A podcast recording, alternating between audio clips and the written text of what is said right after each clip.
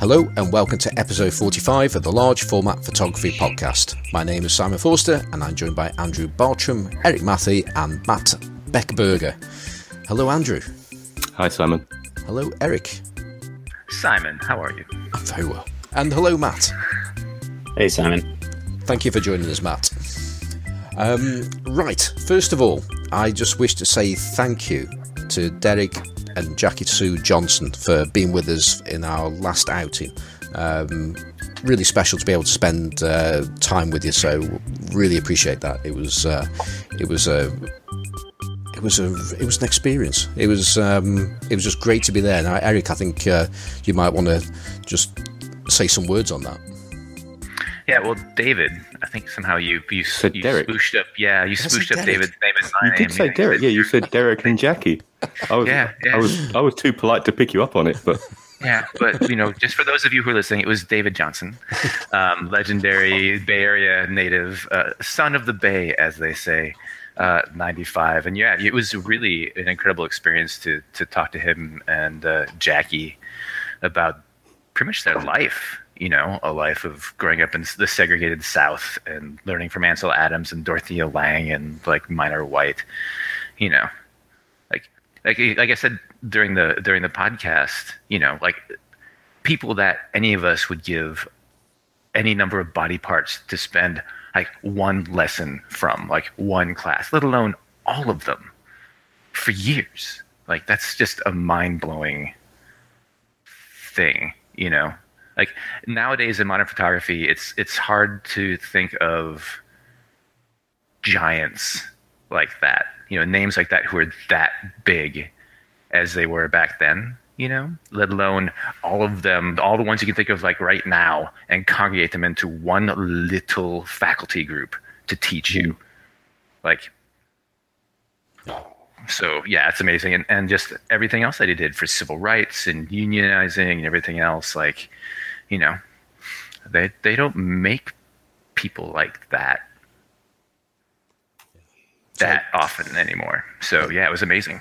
Exactly. Um, so, um, right then, this week uh, we're going to do what we've been saying that we've been going to do for absolutely ages because we have quite a few emails, not a huge amount of emails, but the, the emails are, are quite in depth. Um, and, uh, and Matt has come along to help us with this task.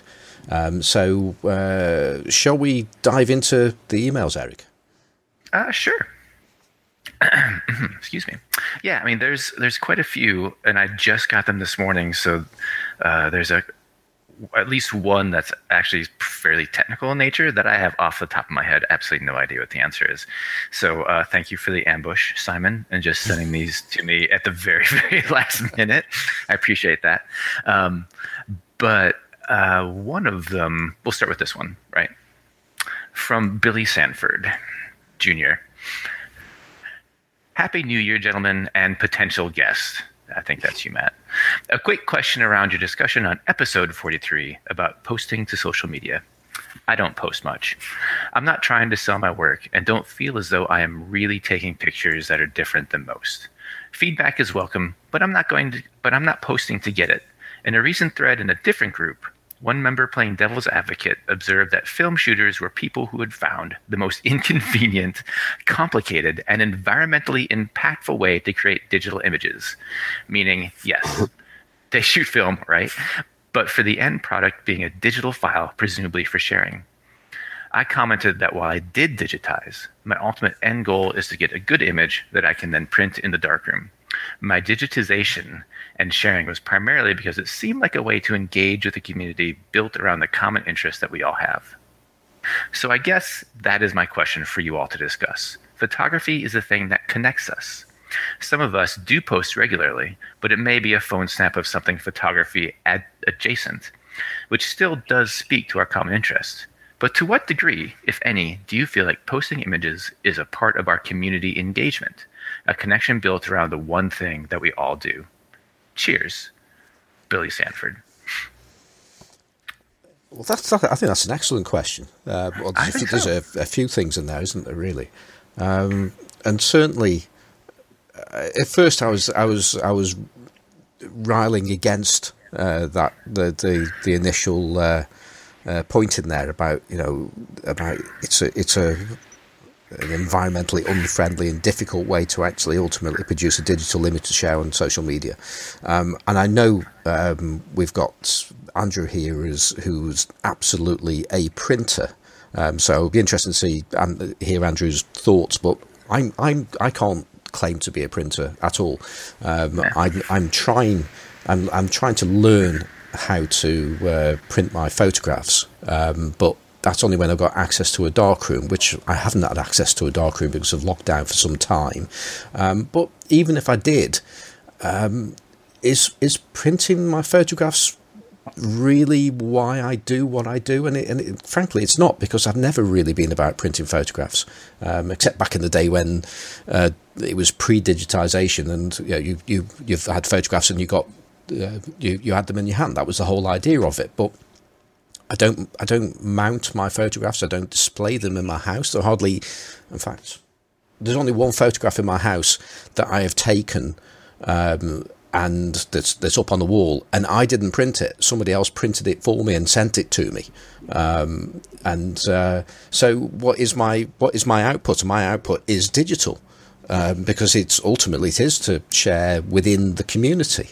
Um, I don't feel like I have to share my photos in the community to be a valid member of the community. Um, I don't feel any need to do that at all, um, and which is just as well because I don't really take that many photographs. But then again, how many large format photographers take loads of photos? I mean, that's one of the reasons why a lot of us like large format photography. So, um, so ultimately, I don't, I haven't really got an answer to that, um, other than I just enjoyed the process, and I and I wouldn't enjoy that process by going out there with my very capable Sony camera.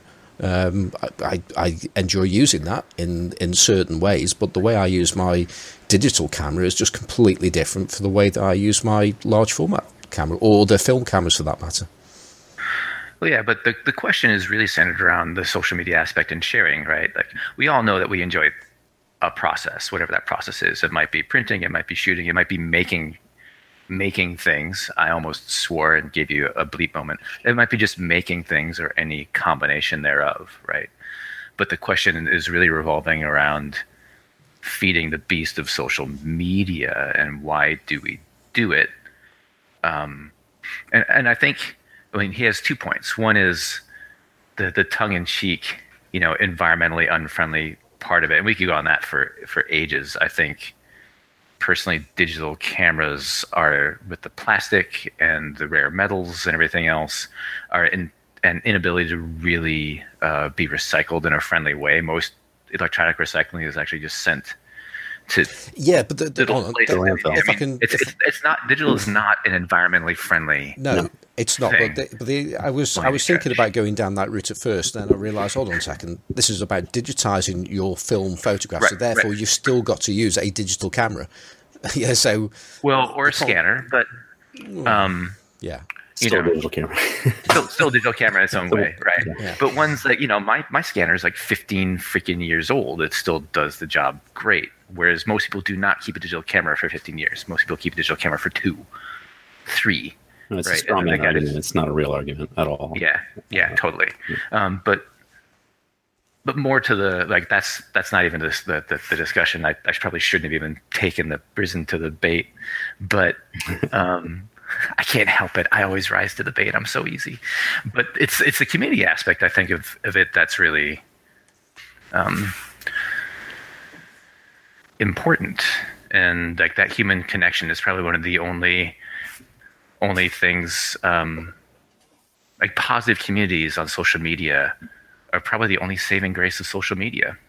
It's theoretically the reason social media was created in the first place, and it got hijacked by political forces, like all sorts of other cra- marketing, all sorts of other crazy crap. But I think he's right. I think the only saving grace of social media and digitizing images too for sharing is the communities, like the large format community or the handmade cameras and, and all that sort of thing. Andrew, you had a thought? Well, yeah, um, I've sort of spoken about this before, I guess, but uh, going back 30, 30 years at least, the only community engagement that I had in this hobby, which has just been with me since I was 16, was the camera club down the road, you know, which was full of guys, old guys who are probably like me now, and I was, you know, 20. um, and that that was the community. That was the only community I knew. And so um, this uh, modern era that we live in now with Facebook and Twitter and Instagram and all those things, you know, the, the, I think it's a double-edged sword for me because, as I've said before, I still do feel. I think this the trouble is in the programming and the algorithms that these companies use. It's all very addictive. It's meant to be addictive. It's meant to. It's meant to keep feeding you, picking up your phone constantly and checking and and all that. And and you know, one does get a certain bit of buzz when someone says something positive about your work. Well, you know, that's human nature. Uh, but it is. I have to try and remind myself as to why I do it, and why I do it is to make prints. It's not like what you know Simon says. That's not been part of his work flow, but I'm also thinking about the posterity and the long term, and having a print and writing some stuff on the back about where it was, and and handing it to my kids and stuff. So that that comes into it, and so so that's why I'm doing it. But how do you then share it? In the past, it was just down the camera club, but that was all about competitions. And so now we have this wonderful opportunity, uh, particularly through some of the better Facebook groups, to um, you know to engage on all sorts of levels. I mean, I'm in a wonderful photo group called Photography the- Photography Books and Theory, and that's just all about books. I know it feeds your gas habit, but not for cameras, but for books. You know. And you know, I've taken part in some little projects where we have to um, choose a, a, an article from a book and then write about it and illustrate it with one of our photographs. And so, you know, there's some great opportunities to make you think out there in, in some of the groups and some of the discussions. And, you know, and, and I think being able to do things like blogs where you can put some thoughtful words down with a set of images is very helpful. And so I think that, uh, you know, that all that side of digitization is, uh, is fantastic.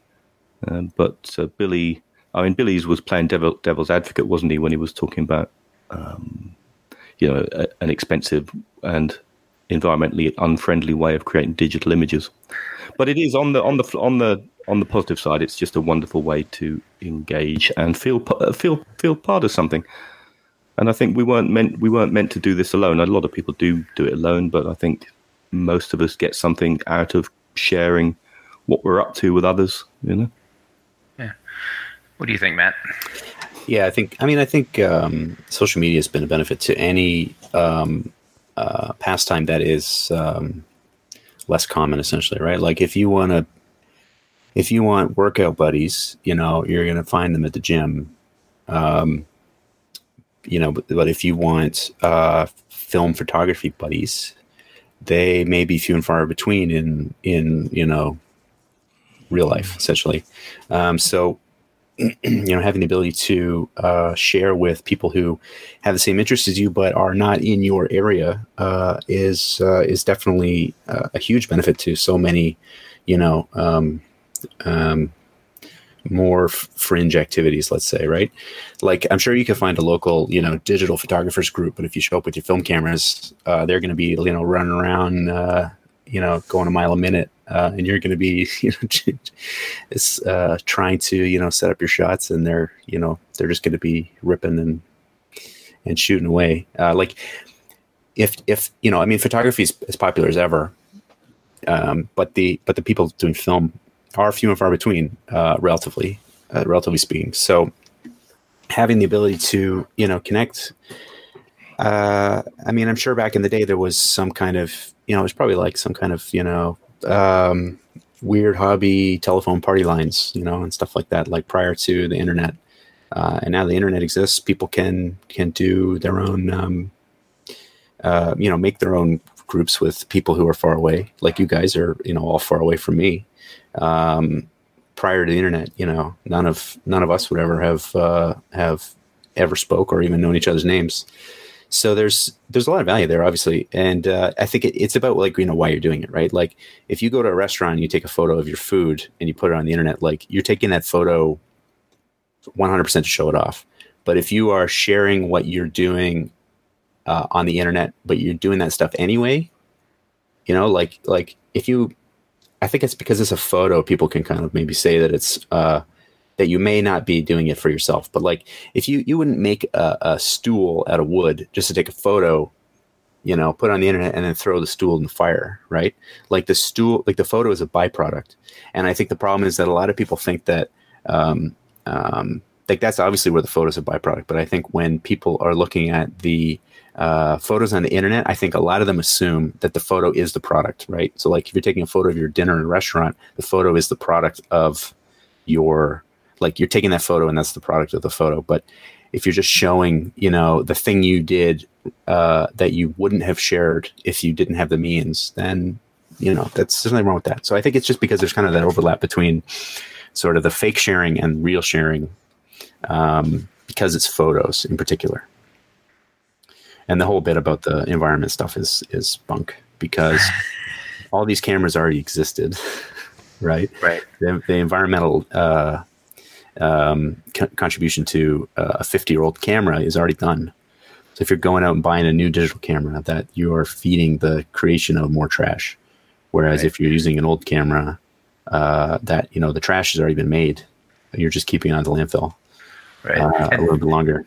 yeah, and they might be referring to the chemicals. You know. the chemicals the chemicals is one thing i think i think that's even i mean you think about the chemicals you know the the runoff from from you know uh, electronics production is there's lots of Oh. chemical waste there Yep. and um you know you th- i mean you throw you throw a circuit board in the ground it's going to leach things into the ground that uh, a piece of steel does not necessarily do right like things return to their constituents when you put them in the ground generally Right. uh, and uh, the constituents of a digital camera are worse than the constituents of a, of a metal and glass and uh, and very little plastic film camera. I've, I've had to I've had to restrain myself a few times in groups when they someone gets on their high horses about chemicals, you know, because I mean I'm a darkroom printer and I uh, and f- up until fairly recently, um, pretty much everything went down the sink, and it always has done. But I'm not, you know, I'm not producing loads and loads of chemicals, and I never Yeah, you're not a really thought I never really thought too much about it, and, until I got shamed in a, in a group somewhere. And so I do now keep my fixer off to one side. I've got no idea quite what I'm going to do with it, but the fixer is uh, is still being kept, and I'm going to need to move house eventually just to, to home it. Somebody said I can take it to the local waste recycling place, but I've no idea. Yeah. so Yeah. everything else goes down down the plug hole. And then if someone wants to come and bitch at me about that, I'll say, well, okay, let's just not go there because you can examine every aspect of your life and you'll be effing up the environment. You know, I, I, I challenge you, you know, from Right, look right. at the clothes you're wearing. This thing here, I'm wearing this fleece. I bet you every time it gets washed, it's releasing micro um, plastics into the into the into the ocean. You know, and that goes for everybody else. You know, and, and what do you? How do you get around? Do you, do you have a car? You know, do you stick some household bleach down the bog? You know, when it's stained, or do you just happen to let it get stained? And you, and yeah, and that's kind of the way you the way you the way you rock. You know, do you not use any cleaners at all? Some people just use lemon juice. I got told off. Someone was uh, having a rant about caffenol.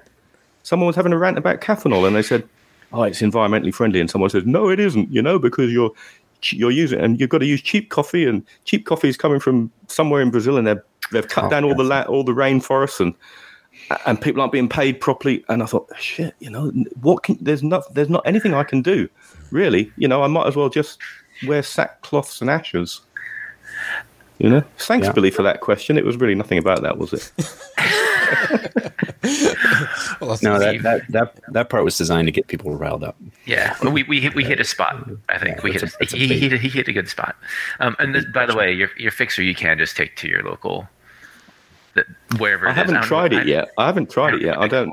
If I go to them and say, we have this household recycling facility, you know, about half an hour away, and to be honest, the guys in there don't strike me as the sharpest knives in the box, you know.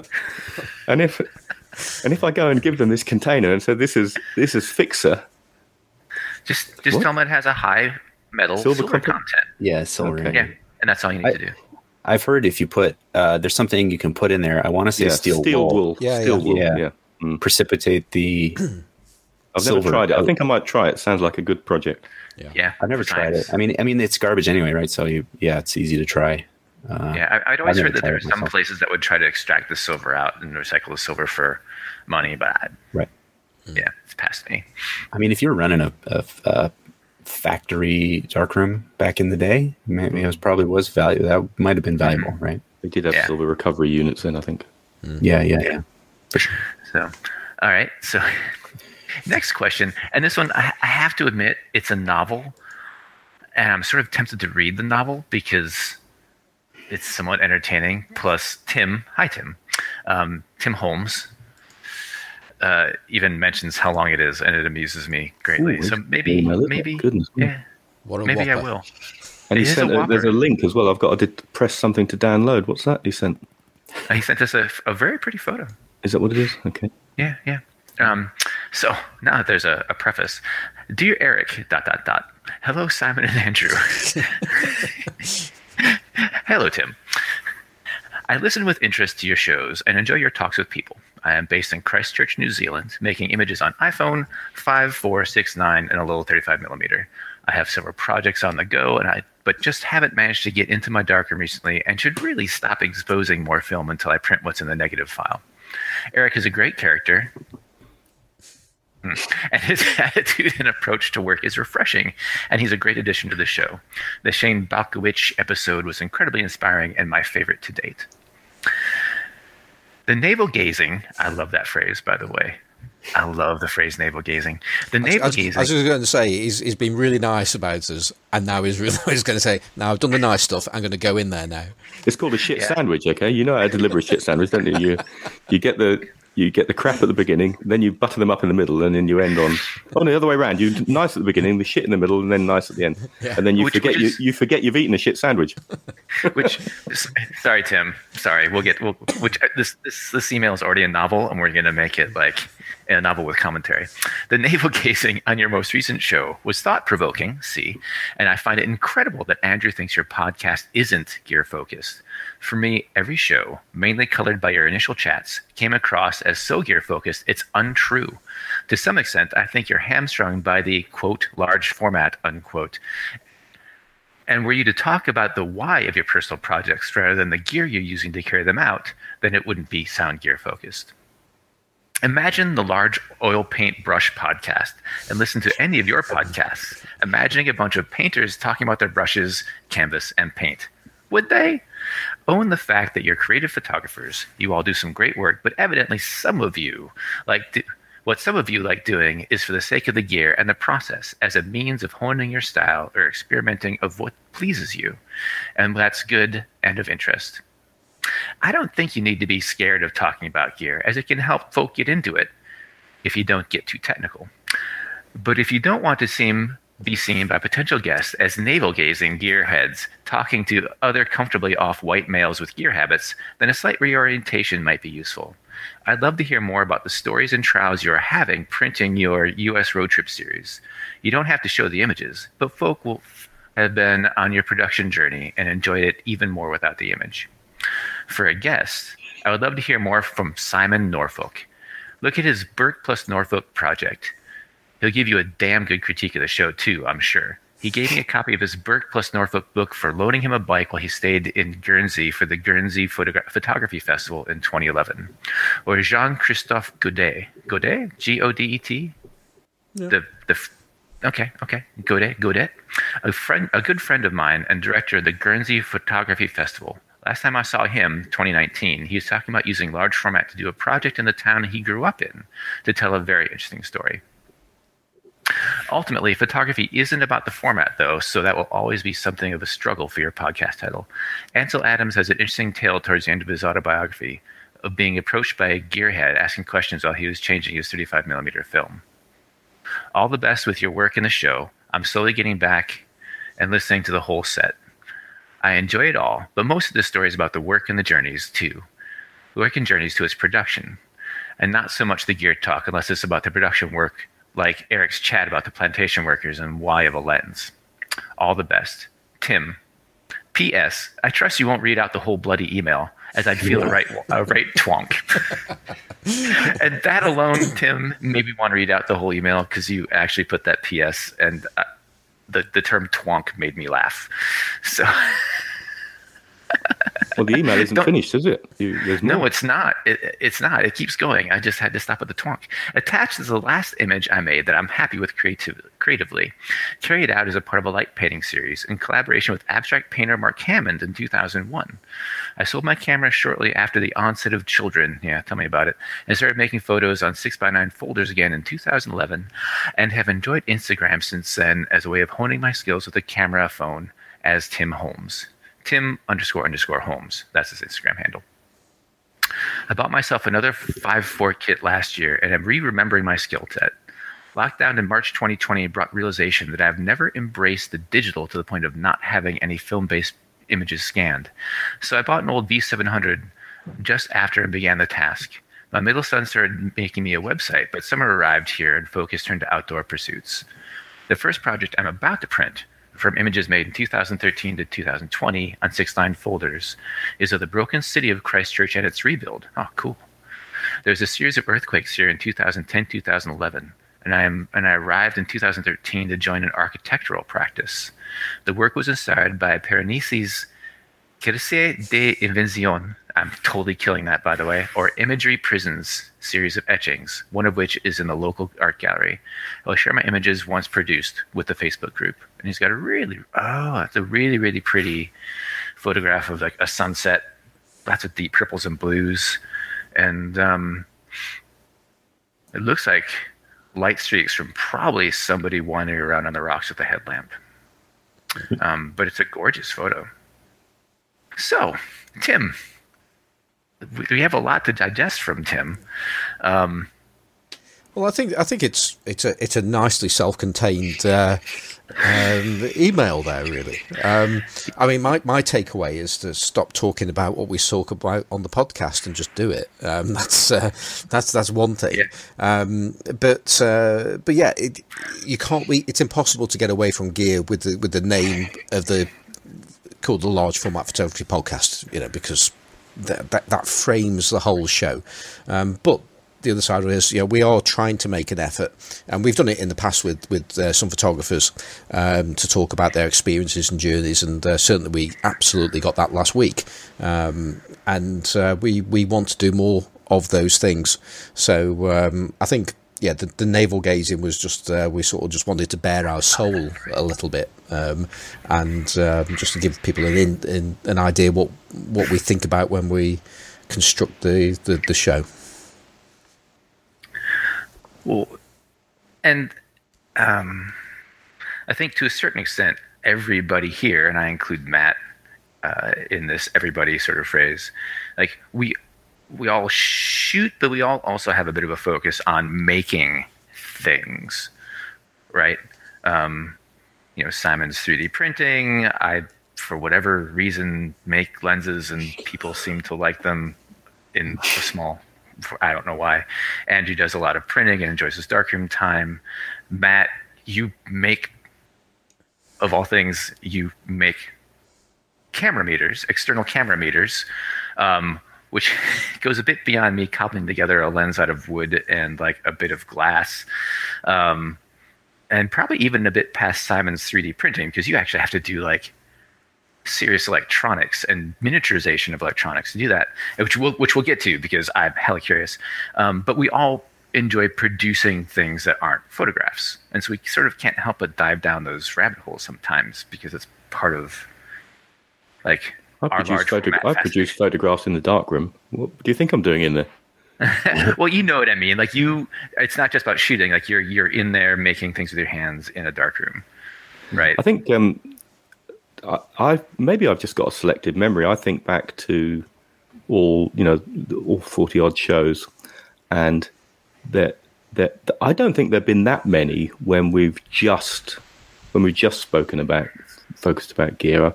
Uh, Personally, I've always tried to get the conversation down the what's behind the image route. You know, um, and many of the guests, well, not many, some of the guests don't even aren't even aware what lens they used. You know, um, you know, I was thinking that was Alys uh, Tomlinson. Tomlinson, for example.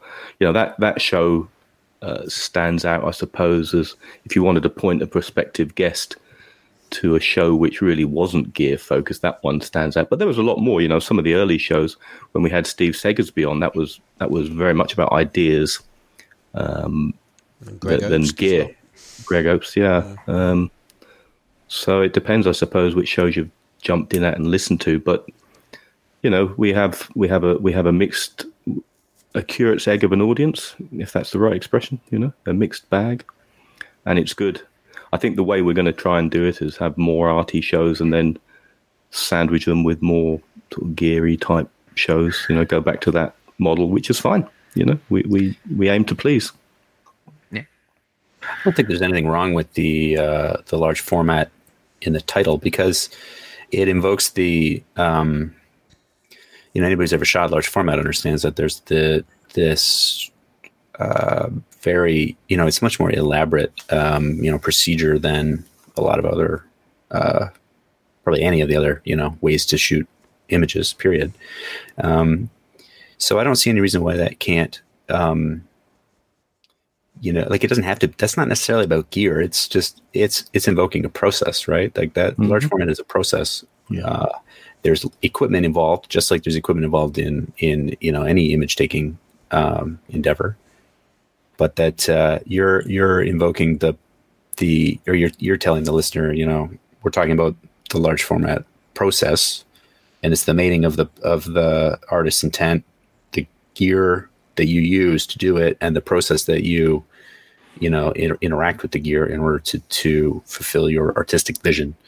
Um, but that's I don't think it really has anything to do with the with the gear per se. Um, not in, I mean, you don't have to get technical about you know spherical aberrations or whatever if you don't want to. You know, you can keep it. You can keep it. You can keep it to film holders and lenses. You, you know, and and and you know, like it's like you could talk about painting by talking about you know a big brush, small brush. You don't have to talk about what kind of horsehair it's made out of or whatever. Right? Although You can keep painting nerds really simple. get into that. For sure, that's my point. I mean, you can drill. I mean, we all know there's two things you when you learn about anything. There's two things you learn. There's there's uh, infinite depth of uh, technical detail you can get into, and there's infinite money you can spend on something. Right? Right. Yeah. Uh, like I'm sure I'm sure you could buy a five thousand dollar professional hula hoop if you wanted to. Right? Like you can you can chase any any uh, uh, interest to the to bankruptcy.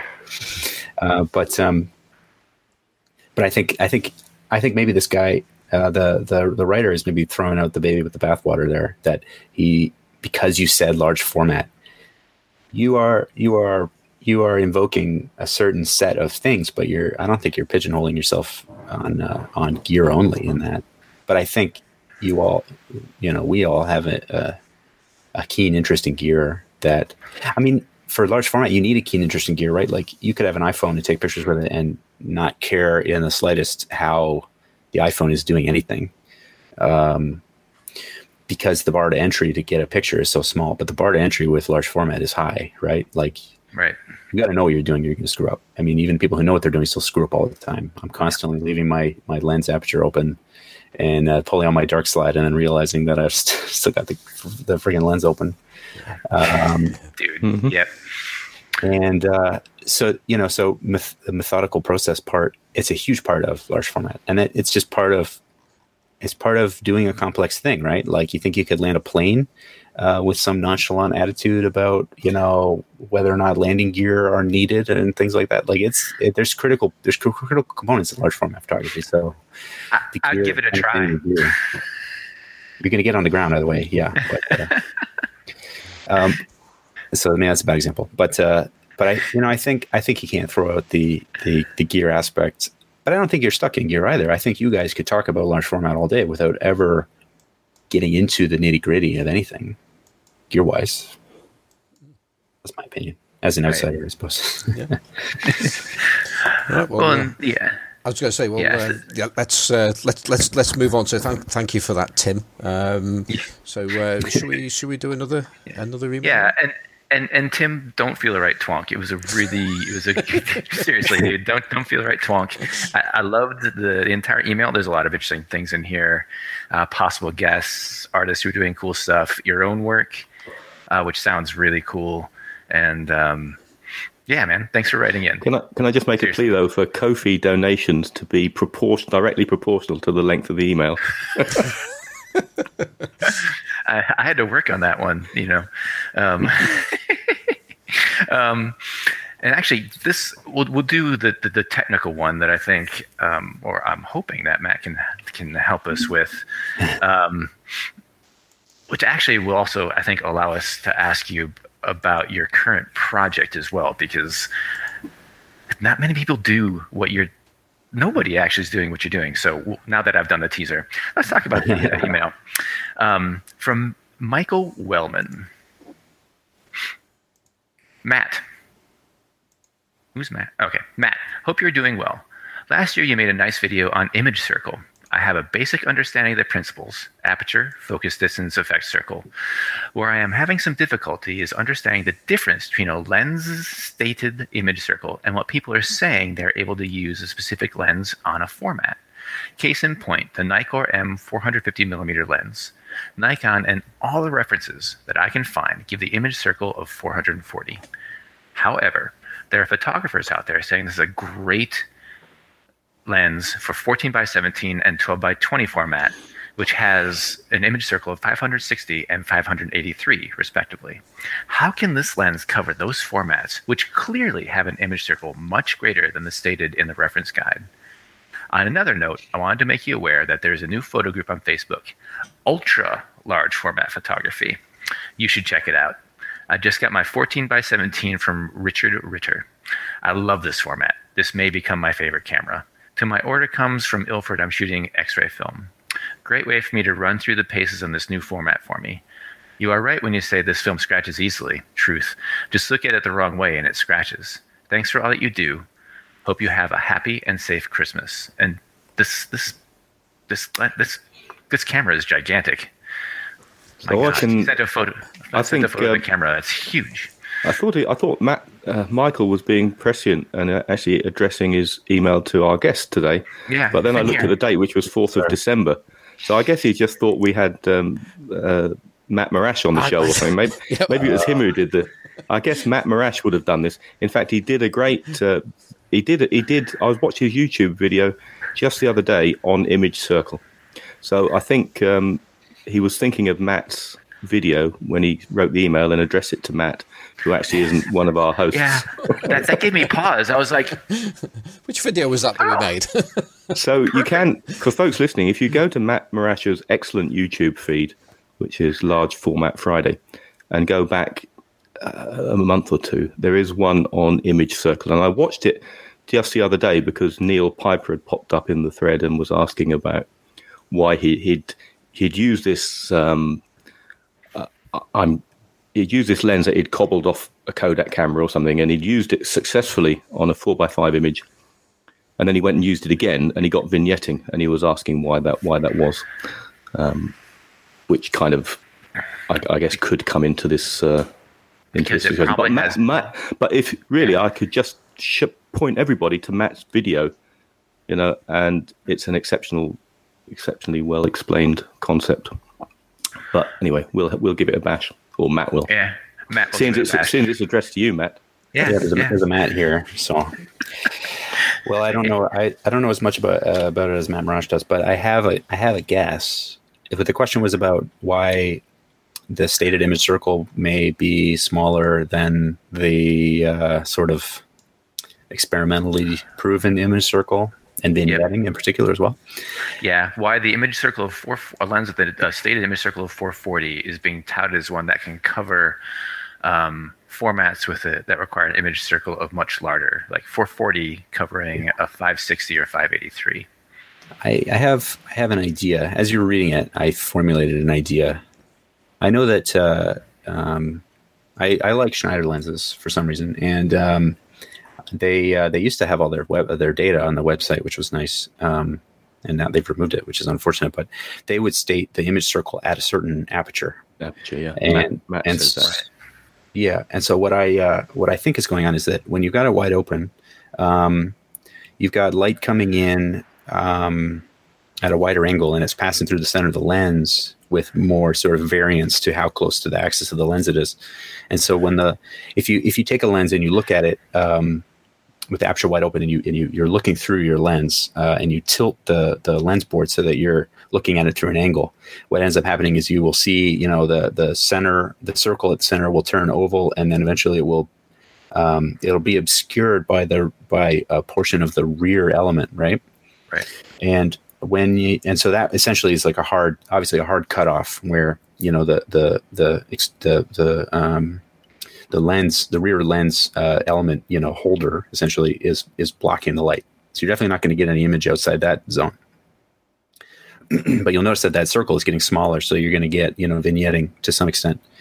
Um, but i think what happens is when your aperture is stopped down um, you're no longer getting light from that um, from the, the the the edges of the the opening. You're getting only light from the center, so maybe you get more.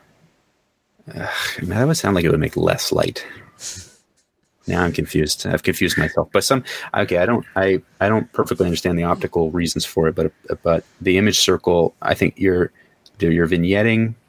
You'll get more vignetting with a smaller aperture, but you're getting a wider image circle, and that's because the the cutoff is sort of it's less cutoff, but it's um, but the fade out is more gradual.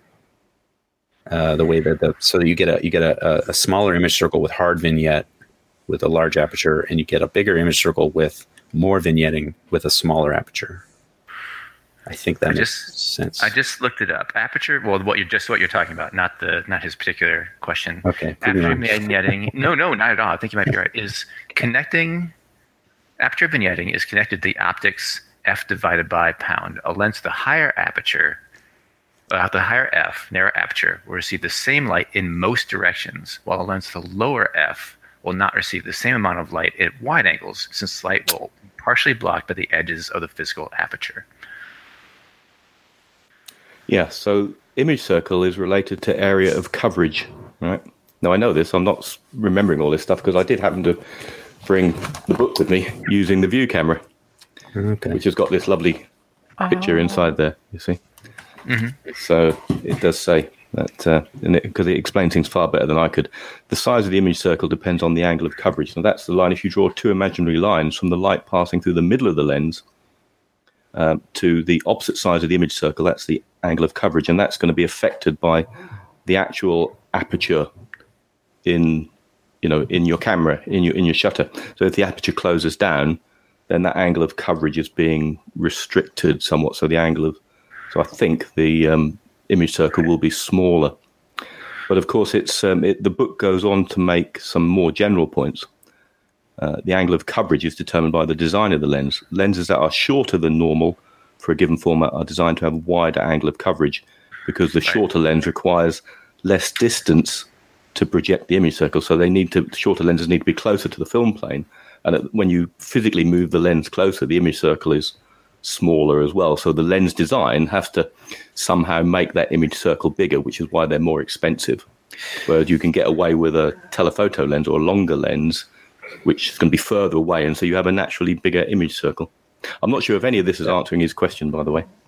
Right. That would be well, another thing that would confuse somebody too. Is that uh, if they were shooting, like we're talking about, you know, essentially um, image circle at infinity, Yeah. right? But if you Yeah. are, if you're focusing close, like if you were using uh, large format to do, you know, pseudo uh, macro kind of work, then your your lens is far further forward, and Yep. that would make the image circle bigger. So it's possible yeah. that you could, um, you know, take some close up photo and think you've got a huge image circle uh, or, or considerably less vignetting, let's say, and then you go and shoot something at infinity and you've got a bunch of vignetting with the same lens and you're confused why there was a difference. Yeah. Uh, but you're forgetting about how far the lens had to be from the film in order to focus up close like that. So that would have Right. impacted too. Yeah. Well, and Mm-hmm. for you know a 450 millimeter lens, I'm just checking the the lens length equivalents. It's a mid length on an 8 by 10 It's the equivalent of a 63 millimeter for full frame or 35. I can't help it because that's where Mm-hmm. it came from. I just have to go back to 35 Something, millimeter lens something wrong with grounding it somewhere, right? You got to Yeah. ground the scale somewhere. So for those larger formats, it that gets to be a, a progressively wider and wider angle lens, pretty much.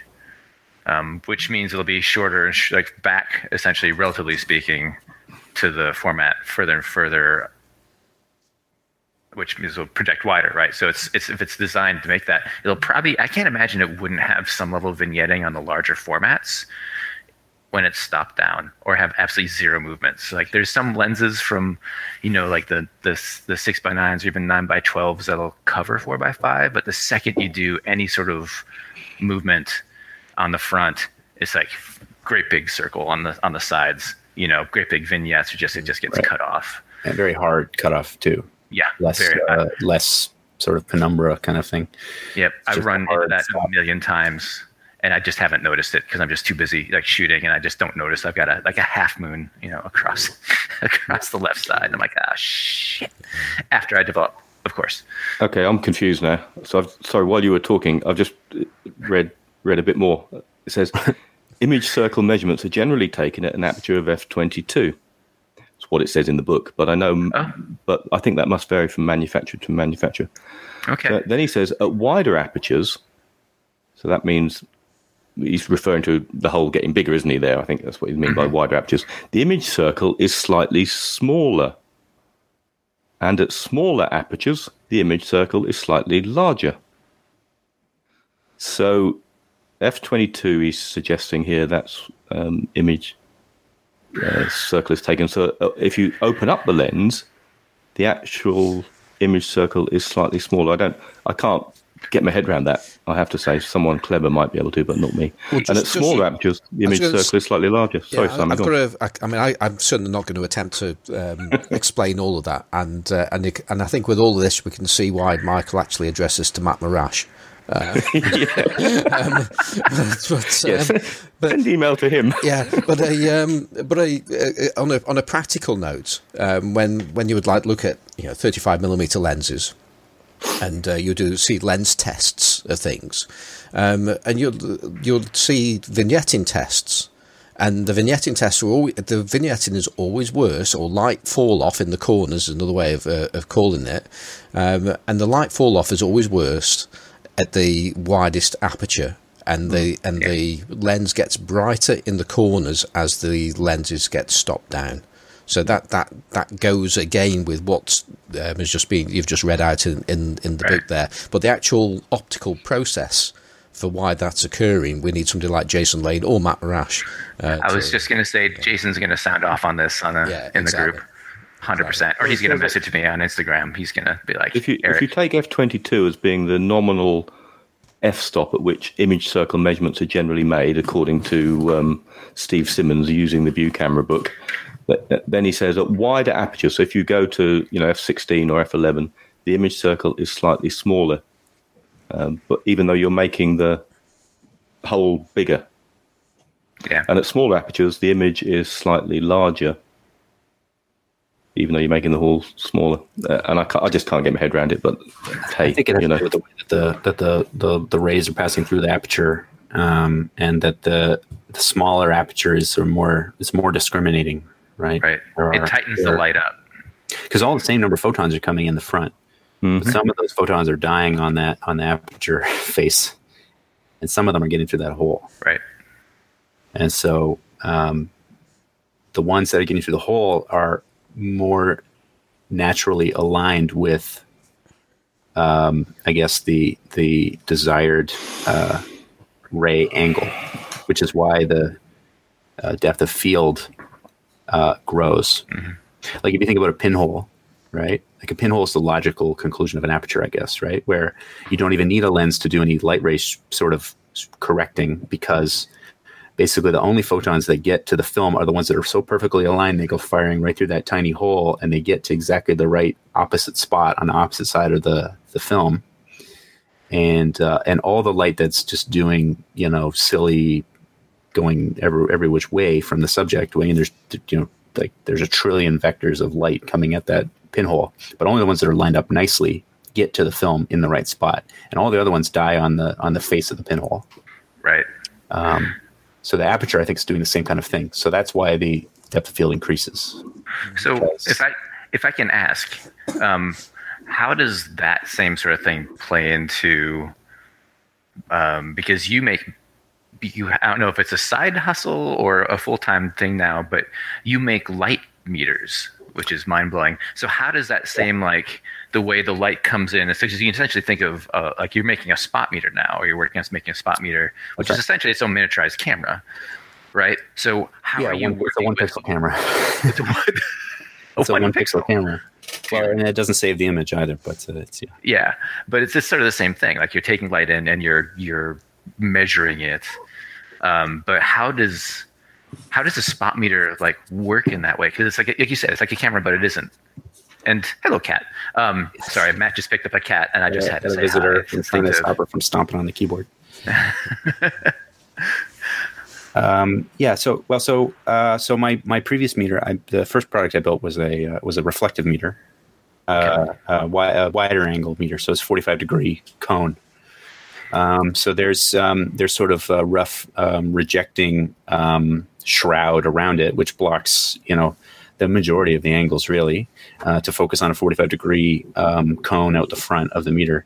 Um, so essentially, light rays that are aligned or that are coming from a source uh, or bouncing off something within that 45 degree cone will reach the sensor. The rest of them hit the side of the meter.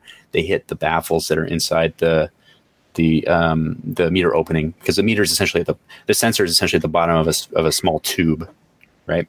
As a, as a shroud, you can think of it as a, just a tube. And so the longer the tube is, the more restrictive it will be. So you're getting less photons, but you're getting photons that are coming from a more specific place, right? Right. Um, so that's in, in, in a in a in a uh, it's effectively like a very a very large pinhole. It's not a it's not a it's not a, good pinhole. It's a, a a very bad pinhole essentially. But there's no there's no optics. Then in in the spot meter there is a lens. So there is a lens that's actually so essentially there's a there's there's a shroud to reject totally stray light. Um, you know, light coming from the sun above. I don't want that, you know, getting I don't want that hitting the lens creating a, a flare or whatever, right? It's the same reason you use a lens hood. Um, and so the light will come. Uh, so the light is coming in. A lot of it is restricted already. It reaches a lens, which then is taking the light that's actually reaching that lens and focusing it down onto the sensor itself, which is essentially a single pixel camera, a digital uh, camera that doesn't save a picture.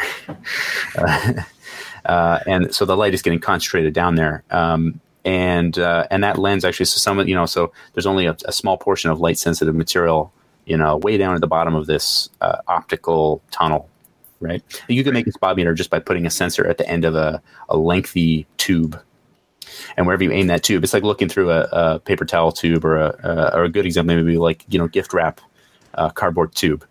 Right. You put that right up to your eye, you can only see, you know, I don't, and that's probably like a one degree spot. It's a very small little space at the end of that tube, right? And wherever you're looking, all the light that you see is only what is coming is, is only the rays that are aligned to enter that tube naturally right doing it with a lens lets you not have to have a tube that's three feet long Right. you it lets you shrink the system down Right. um, uh, and it lets you keep more of the photons too probably because you're not bound you're not losing as much off the walls and stuff Right.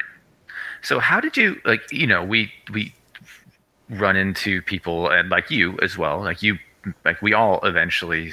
I think.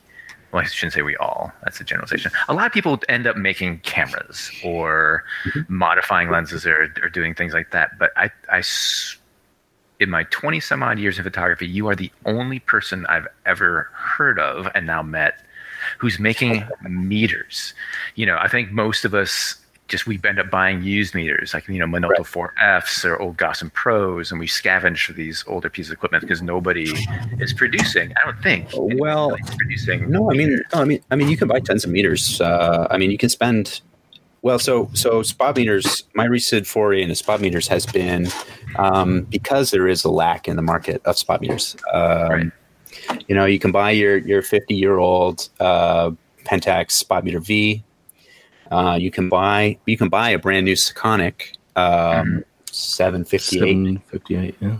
Um, but I think that they start at 600 US. correct. B&H. Uh, Gossen has one that's I think 500 US. Um, Mhm. So you are, I mean, that you know, and that's like a one-stop shop meter too. You know, it's incident, reflective, and spot. Um, Yeah. So it it's it's uh, you know it's a good piece of kit, uh, but it is very expensive. Uh, you know, like a Mercedes Benz might be a nice car, but that doesn't mean you have 80 grand to spend, right? Right. Um, so, um, so I felt like there was an opportunity to produce a spot meter that was going to be that I could produce, uh, you know, that was cheaper.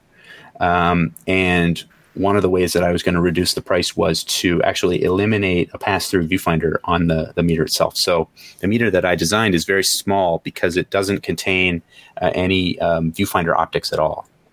Uh, it uses um, it uses a, a sort of an alternative method of, of, of aiming, which is you use both of your eyes at the same time.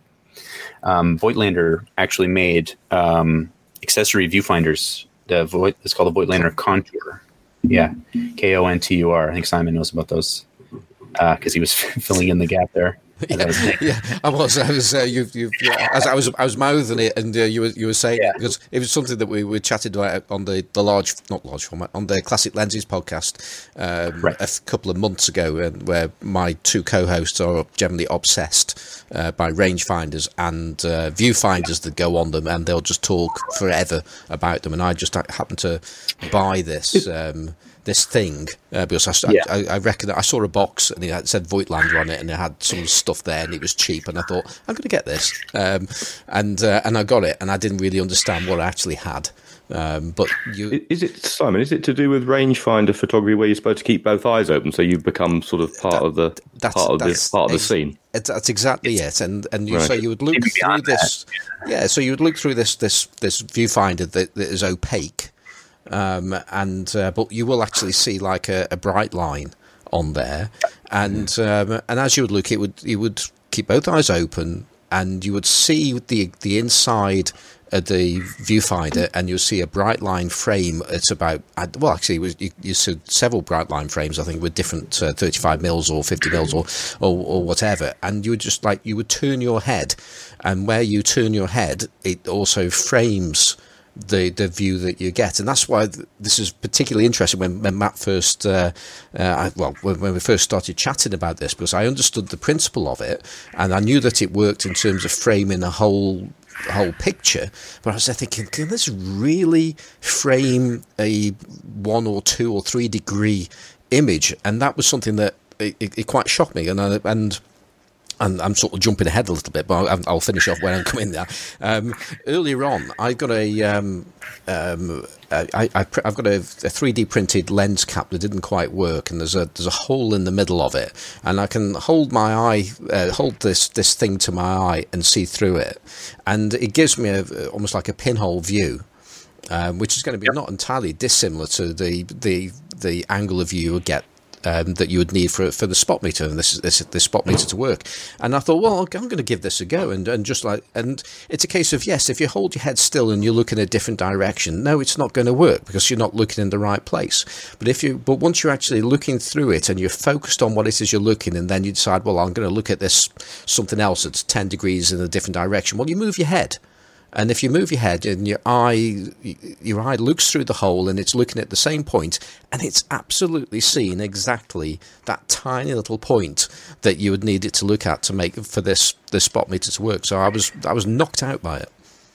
There's a there's a trick there that the Kontur doesn't use. The Kontur, um, it's a frame line, um, but I mean, they're they're essentially wide angle finders anyway, or or sort of normal normal focal length finders. You're looking around uh, inside that that frame, but there's no the key. The key with the with the spot meter is that there's a center point that you fixate on.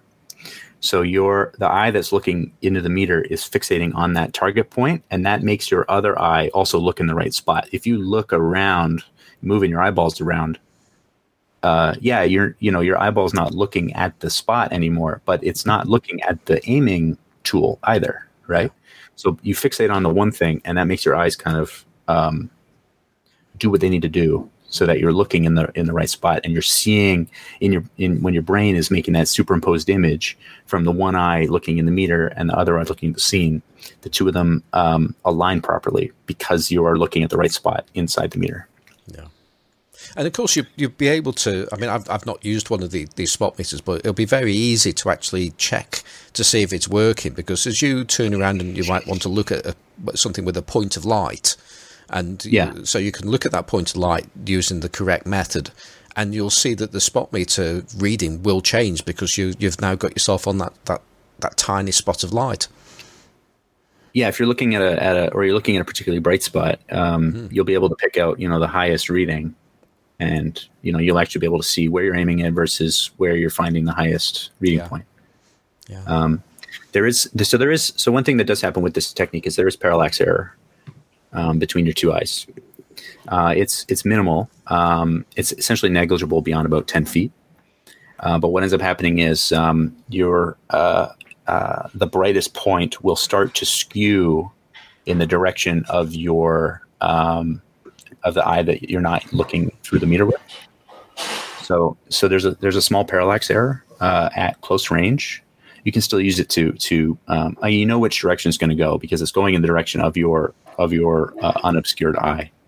Um, and you can still you can still sort of you know hunt hunt for a bright spot or something like that if you're looking for highlights. Have Um, you, have you tested this out with people with eyes at different lengths apart from each other? yeah, yeah. So well, people with the- the eyes that are extremely close together, you know, shifty people. yes, Does it work better or worse? uh, technically it works it works worse technically uh, that the error will grow if you had eyes that were three feet apart it would be pretty bad um,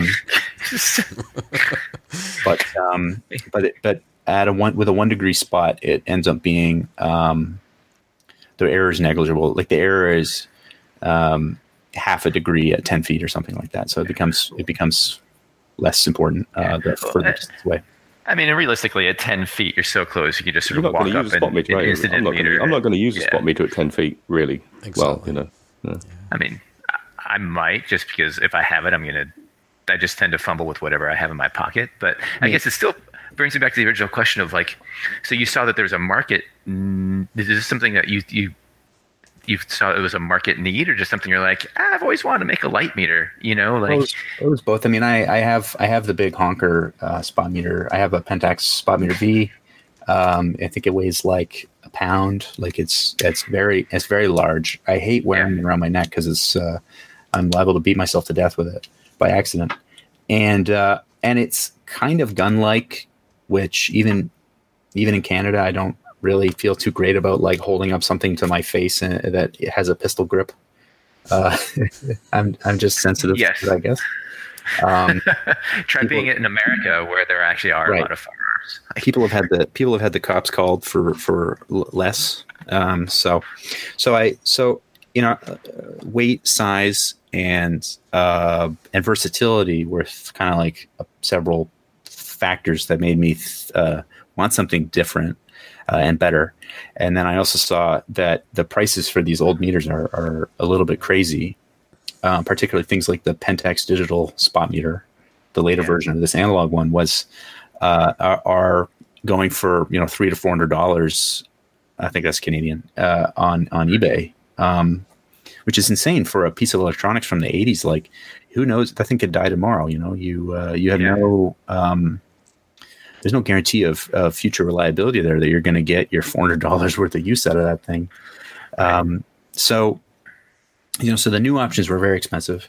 The old options are too expensive uh, for a lot of people to justify, and uh, so I thought, you know, other people probably want this. Like that, that used market price is evidence that there is a demand for this kind of product. Um, and I so I had just finished building my my uh, my previous product, which was uh, pretty successful. Was this uh, was this uh, uh, uh, um, shoe? It's a shoe mounted accessory shoe mounted uh, meter. It's very very small. I think you, I don't know if you guys have seen it, but it's extremely small digital light meter. I was going. I was going to say, uh, Matt. I, I think that we really um, we've we've we've gone a long time without actually properly introducing you, and, and I think this guy? Yes, who are you? Yes, and uh, because clearly you know what you're talking about. Um, you've demonstrated that quite, quite, quite ably, um, and um, and and you've got.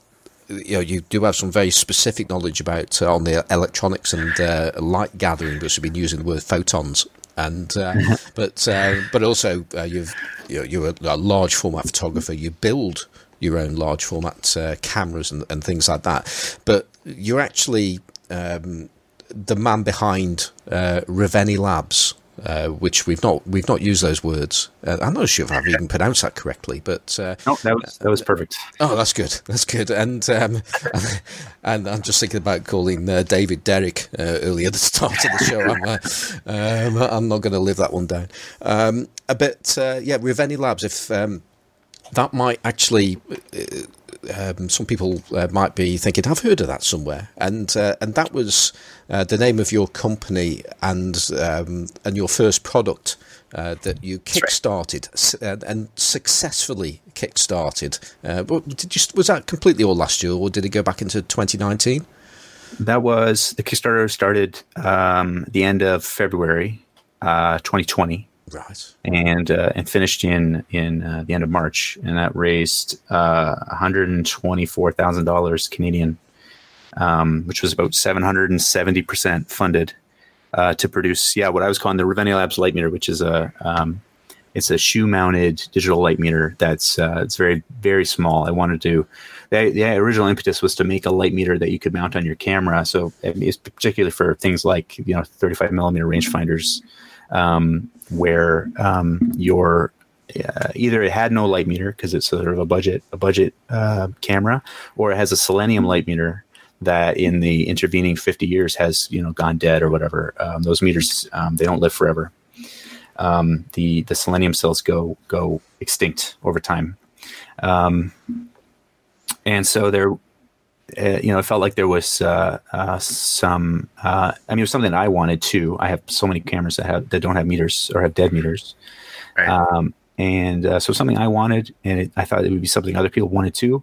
And so I set myself the goal to try to design a meter that fit within the footprint of the standard ISO uh, flash shoe, um, which is you know so so ubiquitous on so many cameras of the past hundred years. So I I set about designing one that would that would fit that, and um, uh, and so I did. I designed this uh, this tiny tiny meter, um, and uh, once it was ready, I put it on Kickstarter, and uh, and it was quite successful. Um, and uh, I actually ended up quitting my my, my day job uh, to continue to to produce products for this Reveni Labs company that I that I created. And I, have I've seen the I've seen your your meter in the Flashbus. Um, I visited back in the days when we could go out and see people and meet people. Yeah. Um, yeah. I uh, I dropped in more than a few times at uh, Steve Lloyd's house of Chroma right. Camera. Mm-hmm. And, uh, and I, I, saw your meter there, and I was I was really impressed uh, with the, the well one you get so much into such a small space and actually still be usable. Um, and yeah. also, I was I was struck. I mean, obviously, I have an interest in in three D printing, and I was struck by the quality of the three D yeah. printing there, which is you know, you're using a completely different process. Well, it's an industrial process. I don't think you're going to be doing that yourself, are you, in, in your home? The way that uh, that that was printed, is it? S- That's right. No, it, it, um, it's uh, it's uh, it's not SLS. It's very similar. Uh, it's called uh, multi-jet fusion. Mm-hmm it's a powder based system, but it uses um, um, uh, a, a, binder and ultraviolet light to cure the powder. Yeah. Well, they, um, they, so the, the finish of yeah. it though is, is exceptional, and and the, and the quality. So you got some like really small. You've got like a little battery tray that's really really small, and, right. you, and you can and I, I, yeah, it, it, works exactly in the way that you expect it to. So, I mean, sometimes 3D printing gets a, a bit of a bad reputation as being sort of low grade. Well, it's in the case of what Absolutely. you're doing there, it's certainly not. Yeah, the the uh, the material, the nylon, it's uh, it's it's quite robust. It's um, like it's tough, it's flexible, it's uh, it's it's uh, it's not uh, brittle or anything like that. Um, and um, and it, it, holds up to wear well. Like it actually it wears quite nicely. It gets it almost gets better looking as it, as it gets worn. If you uh, like, I have I have one of the little um, carrying cases which is made of the same stuff, and it's been in my pocket for six months. Um, and uh, it, I think it looks better now than it did when it was printed. Um, is it sort of taken on a, a sort of a, a, a polish, um, uh, and that the material is really nice. Um, but it's yeah, it's I mean it's very expensive. The the, the system that that they use and the machines are are very expensive, um, but uh, it allows you to get um, you know a complex part. Um, it's isometrically um, stable. Like there's no there's no X Y Z um, strength issues at all, um, and the geometry you can print totally unsupported geometry and things like that. Uh, so for Simon, that's you know these are these are uh, printing terms uh, that uh, it's it's it's like it's everything good about printing and everything good about um, injection molding, kind of in one a little bit. And and in the quantities, I mean, particularly for small parts, and in the quantities I'm I'm dealing with, um, it's uh, it's it's very cost effective compared to having to design for injection molding and then invest in injection mold tooling and that sort of thing. It really Right. that really puts a damper on your uh, ability to you know bridge the gap between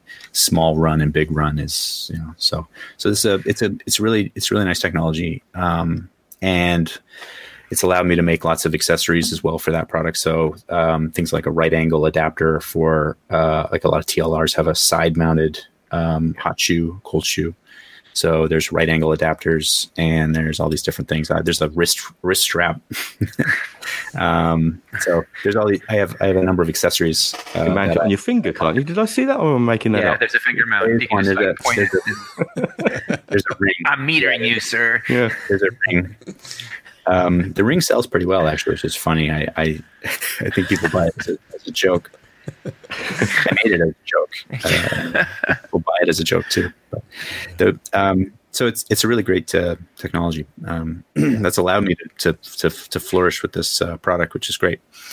Um, So, so, and, and that, so your um, th- your uh, initial uh, meter that that's clearly gone down in- incredibly well, and that obviously then gave you the uh, uh, en- encouraged you enough to believe that uh, that the market was there for this new product, and um, Yeah. And so it's it's made of a, a similar kind of thing. We've already talked about it in terms of the way that it it it, it, it, it works, um, but this is going to be um, another uh, Kickstarter. Is, is that right? Yeah, that's right. Kickstarter again is another way. Um, I mean, you know, I had I had the uh, the impetus uh, from from what I was saying about the prices of, of the other spot meters and stuff that there was maybe something there. That gave me the the uh, idea to you know work on this idea uh, further. Uh, but then Kickstarter is a great way to to prove that people actually will want to buy it. Um, so that's why it's it's going to Kickstarter again um, as a way to you know um, get commitments essentially for for purchases. Um, it's a great way to get you know initial an initial product run going. when's that going live, Matt? That is going live February eighth. Um, Oh. it's just a Monday, so it's uh, this What time- recording. what- what time? um, I think it's going to be. Uh, I was thinking about noon, but I think maybe I'll do it in the morning um, for the to help with the Europeans. Which Uh, which which, I mean, it which for time? days. It's not like Which time? So you, your time zone in Ontario? yeah, right? let's say let's say uh, uh, nine a.m. Eastern, so that would be uh, five hours, And, two two p.m. Right, 2 p.m. GMT. I think. mhm. Um, 6 a.m. That's when I- Pacific time for you folks who are in the earlier time zones like me. And if, if you're listening to this in August, then you've missed it. well, no, no. I'm not Oh, sure yeah, when this. yeah. I'm not sure when this podcast is actually going to go out. Actually, that's, No. that's, that's a thought. Should we, it might have to be just just just after. Um, it You can do it, put it out tomorrow, Simon. Well, Maybe tomorrow you can get it out. Yeah. It's totally fine. Uh, yeah, it's a 30 day campaign, so you won't you won't miss uh, you won't miss it unless you're listening. You know, months months down the line. Yeah, it's, it's In which case, that, you that should early. just go to the website and buy one. In which case, you might be able to just order it. Yeah. Um, You're going to do um, different early bird things and you know stretch goals. Are Other other is stretch goals appropriate to such a thing as you know what? That's the thing. I uh, I don't I don't have any good ideas for stretch goals. Um, stretch goals. I was reading about stretch goals, and generally, if you if you don't have a good reason to do a stretch goal, Hmm. like a lot of stretch goals are are things that don't cost money. Like you will, it costs time, but they don't cost money. Like you'll create you know another character for your video game or whatever. Mhm. Um, stretch stretch goals where it ends up costing you more money per backer um, because you added an, an item to the to the set is Yeah. probably generally not a great choice for the Kickstarter. It's a little inside baseball for the for the Kickstarter uh, operator, but um, I don't I don't have any plans for stretch goals. I also don't I also don't have any uh, early bird plans either. Um, early birds are another sort of bizarre um, thing that uh, you know anybody who's hunting your early bird is, is still probably just willing to to back your project anyway. So It's, it's actually a psychology thing. Um, yeah. I once went to uh, it wasn't Kickstarter. There's an, another one of those, you know, like fundraising services. But this one was geared around nonprofits. Um, they did a, a thing in based in San Francisco. I can't remember which one it was. Um, for, I, I do a fair amount of fundraising with my bicycle trips, and they said that one of the things you need to do to run a successful fundraising campaign, which I think applies to Kickstarter is yeah. people like inherently don't want to feel like they're backing a loser, and so they're like before you before you even open it up, get commitments from as many people as possible, so that um, within the first 24 or 48 hours, whatever goal you've stated is like over 50% or 60% reached because mm-hmm. people will go and then psychologically even if there's something they're super interested in like a light meter yeah. they'll go and be like oh man look at that it's it's going like crazy and they're way more likely to put the money in than if they go two weeks in and you've only got five backers.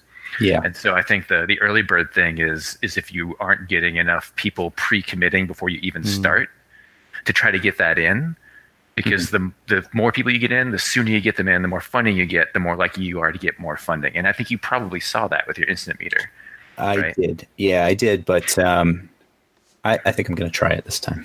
Yeah, I mean, now you've now you've got like a bit of market cachet. Like I've I've seen your instant meter in in quite a few places. Um, yeah, I'm so. not an unknown quantity uh, the way that I was the first time. So, right, Matt, can I ask yeah. you a little bit about the functionality? I watched Todd sure. Carell's video, so I got, I got yeah. a fair idea. Of this, of, I think there are four different sort of modes you can switch this thing into. Well, I tend to. I've got a Minolta Spot Meter F with a close-up attachment. Weirdly enough, which I only found recently, and I've no idea why I'd want to use it. But anyway, it, me- it means I can spot meter from about three feet. Okay. So I tend to use mine either picking out a mid tone like Todd was doing on Barn Door or something, I think, um, but more often than not, I'll either check the brightness range, you know, from the usable shadow that I want to use to a highlight, which I still want to get detail in in my print.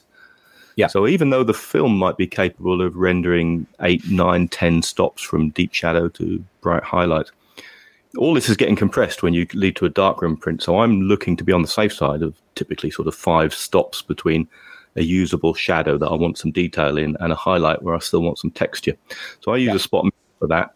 And I can also on my spot meter F, um, I can anchor the shadow detail where I want and then move it around and it says plus one, plus two, plus three.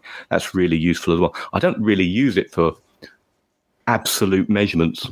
Um, mm-hmm. Now I know your one does an average one, doesn't it, where you can look at the shadows. Well, why don't you just go ahead and tell us what your the, the way you can sure. use it, the usability of it?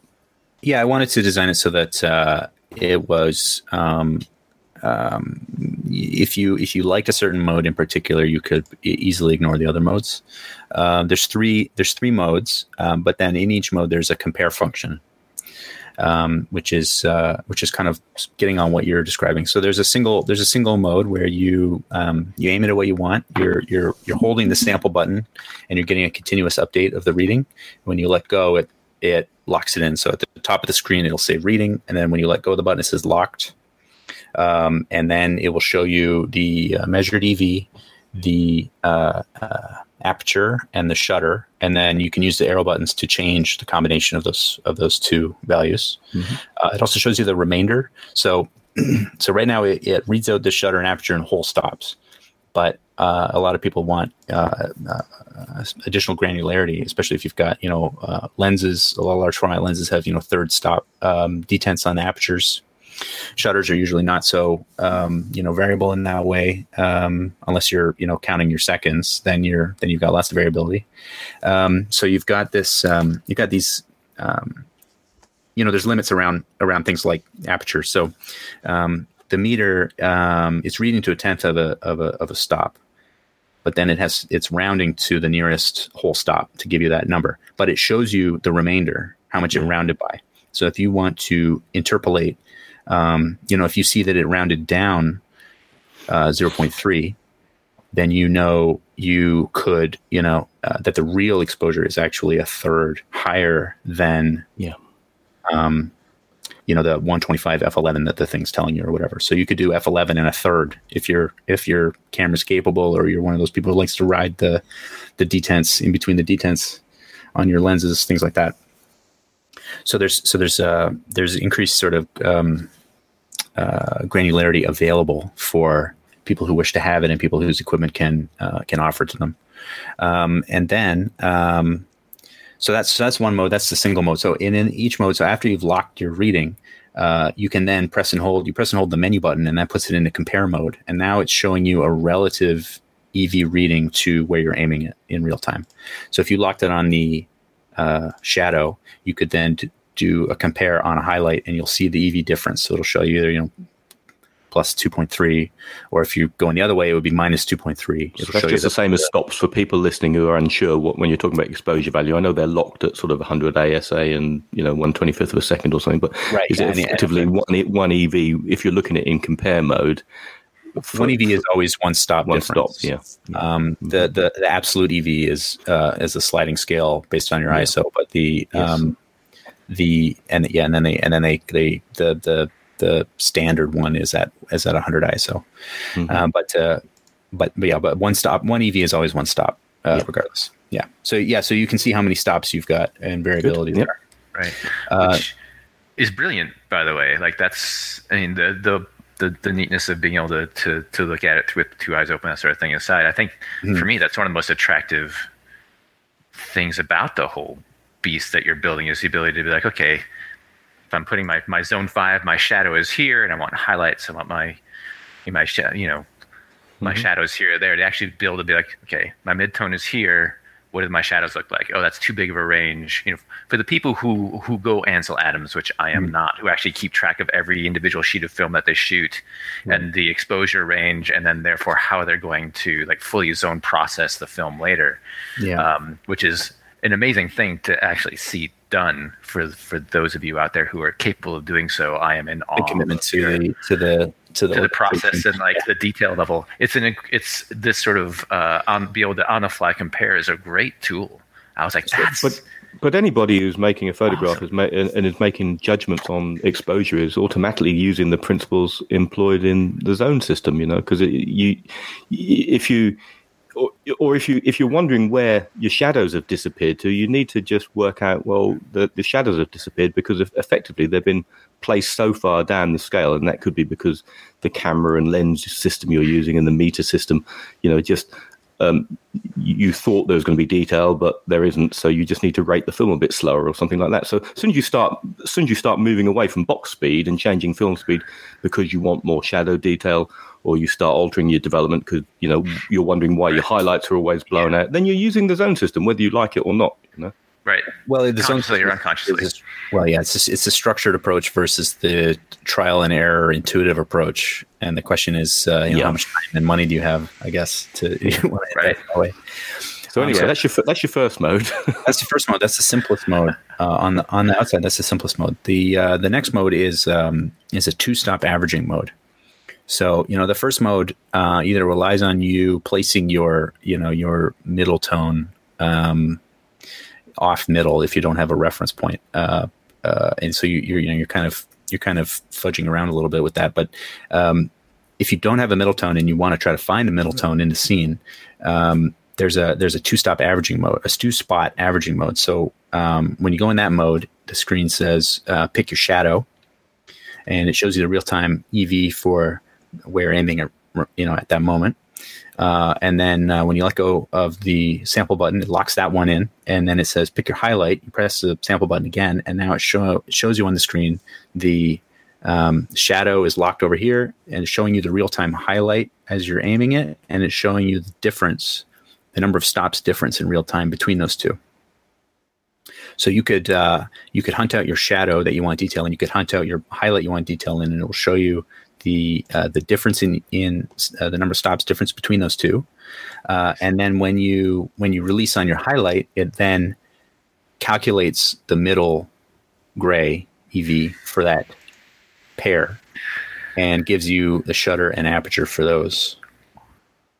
Uh, so if you've got if you've got the uh, uh, if you if you've picked the basically if you pick the you know um, appropriately bright and appropriately dark zones there, you will get your middle zone uh, computed for you.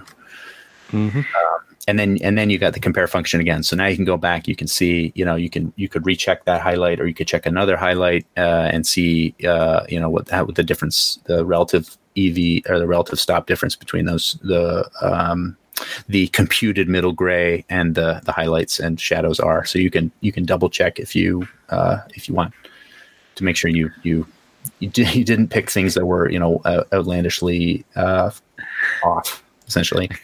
A 15 stop image just like a 15 stop image or or or you accidentally picked a shadow that was like six stops under gray and yeah.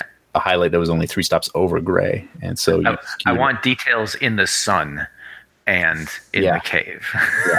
yeah. So you can uh so you can you can check it again. That's the nice thing about the, the compare mode is it lets you just check everything uh, if you uh, if you wish um, that's the second mode um, which is maybe would be something Andrew would like. It might be more uh, Andrew's speed rather than using the single mode to kind of spoof the the the second mode there, the the averaging mode. Um, and then the third mode uh, is um, uh, is is really interesting. I uh, I reached out to Nick Carver um, to ask him if he wanted to do some testing, and he basically said, "I'm only going to like a spot meter that works well with uh, his his uh, his system. He says, which uh, is called he calls it the precision method to manual metering. It's a it's an extension of the zone system that essentially uh, instead of using um, um, zones that are arbitrary numbers, zone one, zone two, etc., his system uses um, like verbiage to describe brightness and darkness and you can uh, then select. Uh, so so um, the way that one works is you are selecting. Um, you, you you pick out a, a, spot in your in your in your um, field of view that you want to use. So let's say it's uh, some snow. So that's going to be really bright. You you aim the meter at that, and you pick that spot, and then it asks you to place it. So you select some verbiage that describes it, and you can go from uh, textureless black to textureless white, and there's uh, eleven different um, points in between there. But it's you're picking you're picking words, so you could pick uh, nearly white, for example, for some very bright snow, and nearly white essentially means a certain amount above middle gray, and then the system then computes the middle gray based on that selection. Then when okay. you when you press the compare function, you can compare other tones in the scene and it will give you the text readout for those tones. So you are you're comparing it to your intuitive ability to judge brightness based on you know not just based on color like the meter can't avoid color and things like that but your own brain you have a sort of intuitive ability to say you know this thing this red car is you know somewhat dark uh, even though it's it's red. It's not even you know. So you're, you're like you're you're leveraging the ability of the human brain to pick certain things out, and it's making it in a more natural text based uh, setup rather than uh, arbitrary zones that are that are uh, made up. Right. Uh, as part of a different system. Yeah, I have yeah, seen. Books, the, sorry, Eric, ahead, no, I, have, I have seen books which, you know, I've got loads of books that try and simplify the zone system or explain it, and some do better jobs than others. But I have seen uh, the best ones do actually put that sort of you know that verbal link to different tones. You know, they talk about sort of textured whites and what, and then the you know the, the back of your hand, uh, you know, in, in sunlight on one side and no sunlight on the other, and how that relates to different zone placements. So that sounds, on the face of it, really really interesting. Yeah, I would say because who hasn't like looked at a color and gone, "Is that my middle gray? Is that a middle gray, or is that a slightly darker than middle gray? Is that zone five? I don't have a gray yeah. card on me. Like, how do I? Hmm.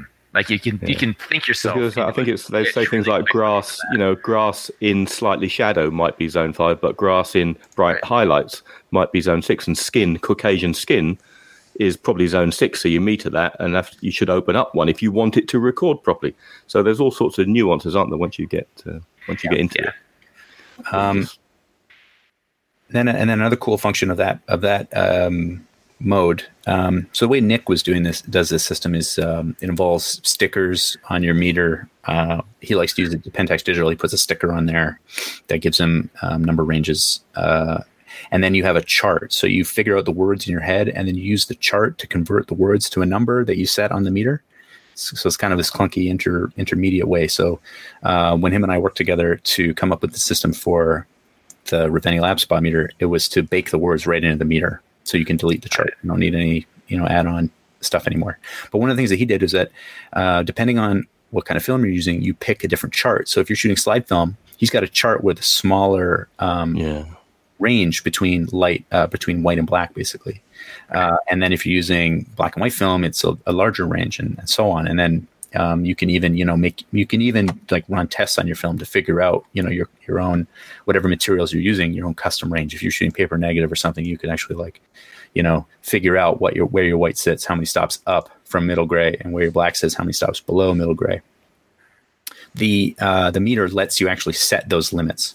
So if you've got a film that you know you can overexpose um, a highlight by five stops and you still get you know good detail, um, but if you underexpose shadow by two stops, it just goes black on you.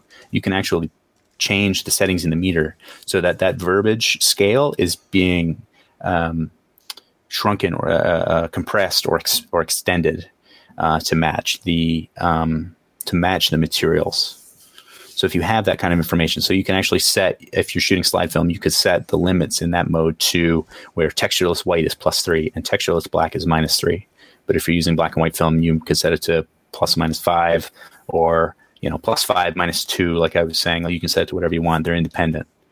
Uh, and, it, and it changes the way that the uh, that the verbiage is scaled to the absolute light readings that the meters. I mean, the meters actually doing absolute light readings in the background. Yeah. Yeah. Wow. So it's, Um, it's you've a- sold you've sold it. What? So two p.m. um, on Monday. 2 p.m. on Monday. Yeah, it'll be a 30 day campaign, so there's there's lots of time to uh, Hmm. to get over there and grab it. Yeah. It'll be running till March 10th, probably. I think uh, would be the end date. Um, yeah, and again, it, you know, it's it's really it's really small. It's it's um it's 2.7 inches long. Um, it weighs about 35 grams. Um, it runs on two uh, LR44 batteries. Um, it's not rechargeable. Um, so you don't you don't have to worry about having it charged. Uh, you just have to you know have batteries on hand. So if you're going on a big trek or something, I think the, the actual size of it and the, the, the, the lack of weight is, is something I think is really compelling. Um, Because I, I must admit, I, I don't like using a light meter at the best of times. It's one of those things I, I absolutely have to do. And Yeah. um, I, I do own a spot meter and I own a good reflective ambient meter. And it pains me to take both of them. And I'm I tend to use the uh, my uh, Profi 6, my Gossen Profi 6 is, is the meter of choice for me uh, in general. But there are times where I'm there thinking, I, I really wish I've, I've come out with a spot meter. Because most of the time, I don't use a spot meter, but there are times when I really want to. And and it's like, you know, you can't, you can't, you're already carrying a bring lot. it. You can Exactly. get your little attachment. You can get your little attachment, but that only gives you a five degree spot, I think, on the Absolutely. Lun- Luna Yeah, but- 6F. But that, that attachment that goes onto that that is still larger than than Matt's Matt's uh, spot meter. Oh, it is. Yeah, yeah, Yeah. of course it Yeah. is. Yeah. so yeah, it just makes more sense. You can stick that in your pocket. It's tiny. Absolutely. Yeah. That's my challenge. It's going to go in my pocket and it's going to go through the wash. Is it waterproof? Because it's definitely going to go through the wash. I, I don't recommend you wash it. It's not water sealed, that's for sure. You've got to buy the waterproof case for it. Exactly. There's a next step With a, product. with, a- with a ring, a finger, a finger ring attachment as well. Yeah, I'm not sure about the you look finger like ring. Borg. You know, Yeah, people actually, on the, that they look like a Borg when you're when you're holding it up in front of your eye. Yeah, I had that image of the Borg. With a, can you get it to glow with a little red light on? you should. Uh, no, no, that would. Um, but um, um, yeah, it's it's it's. Uh, I think it's you know it's truly innovative in the uh, with the with the two eye aiming thing. Um, you know that that the that the Kontur uh, viewfinder I guess pioneered. Although this is this is a bigger step. One of the nice things actually is um, because it's got this rear viewing lens. So that, you know that's a really important part of it is this rear viewing lens. Um, the viewing lens is such that when the when when you're looking in this meter from any distance, uh, your eyes are actually relaxed at infinity. Um, you so you you can read the screen that's in there uh, and and look at infinity with your other eye, and your eyes are not straining at all to do it. Like to look in here and read it, I actually relax my eyes. So like Yeah. the the computer screen that's in front of me right now is blurry, uh, but the screen in this thing is is not, and that's because it's set to infinity. The other nice thing is um, uh, I'm showing you guys on the camera, but at this distance right here, I can read the entire screen. So there's lots of room for for glasses. If you wear glasses, you don't have to take your glasses off to use this. Um, so that's another nice thing. Uh, and actually, if you are if you are farsighted, uh, you wouldn't need to wear reading glasses either, um, even though it's so close to your face. And that's because that lens is essentially correcting for for the distance. Um, and uh, and and that that lens is really the key to the why this system works. A lot of people, I think, uh, have a hard time sort of I- imagining that this thing actually does work. And it's the, the key is that lens and and the, the optical axis that everything inside the device is is sitting on. Everything's lined up on on a single axis through the entire device. But that lens is really important. And what's cool is when you're looking in here and you move your head like this, the the um the the reticle sits in place like it's like looking through a window where when you move your head the scene doesn't move through the window with your head. The scene is there and your ability to look at the scene and what's obscured by the window frame changes. So this is this is kind of the same way. And the reason that it can be accurate like we were saying about the Kontur is that you when you're looking in here you're fixating on that on that uh, reticle in the center of the view there. Uh, like I, you know i'm looking through the meter right now but i'm looking around with my other eyeball. Like you know i'm looking over here. I'm obviously not metering you know 45 degrees away from the meter um, but i'm also not looking in the meter at the same time. I'm you know my, my i'm looking away from the target. So you look at the target and that helps make your other eye align with the the real subject. That's the key. So I, I have to ask, like, when this spot meter is done, it seems to me the only thing that's left is a flash meter. yeah flash meter and i don't currently make an incident meter. Um, so uh, that's that's probably the next uh, the next item on the on the list i actually have a really good idea for something that's not just like same old same old Right? Uh, I'll, I'll personally, you guys when we're done recording actually All right. i'll tell you guys about it let's see what you oh guys hell yes. Okay. I Yeah, because that. personally, like, there's all sorts of apps for you know, like you can buy phone apps and whatnot, or there's free phones. Yeah, There's all sorts of yeah. different like metering apps, but none of them do flash metering. right Yeah. Flash metering is something that, especially with film, like you just you just can't miss. You know, there's very little room for Yeah. error. well you can't you're can't experiment the way that you can with um, with digital you just keep shooting right you, you can, Yeah, do, you can yeah. do digital ex- experimentation you know final Right. product experimentation with digital whereas with film yeah you don't have that luxury Yeah, I mean, if you want to, you can bring a small digital with you and like set it to the same to film or whatever, and pop off a few and make sure you've got the, and then switch over to your large format or your or your manual. But It's like it's like the way they used to use Polaroid for for proofing. exactly, exactly. Now and now you use digital as proofing if you're Yeah. but but it's still not perfect, right? That's the other problem.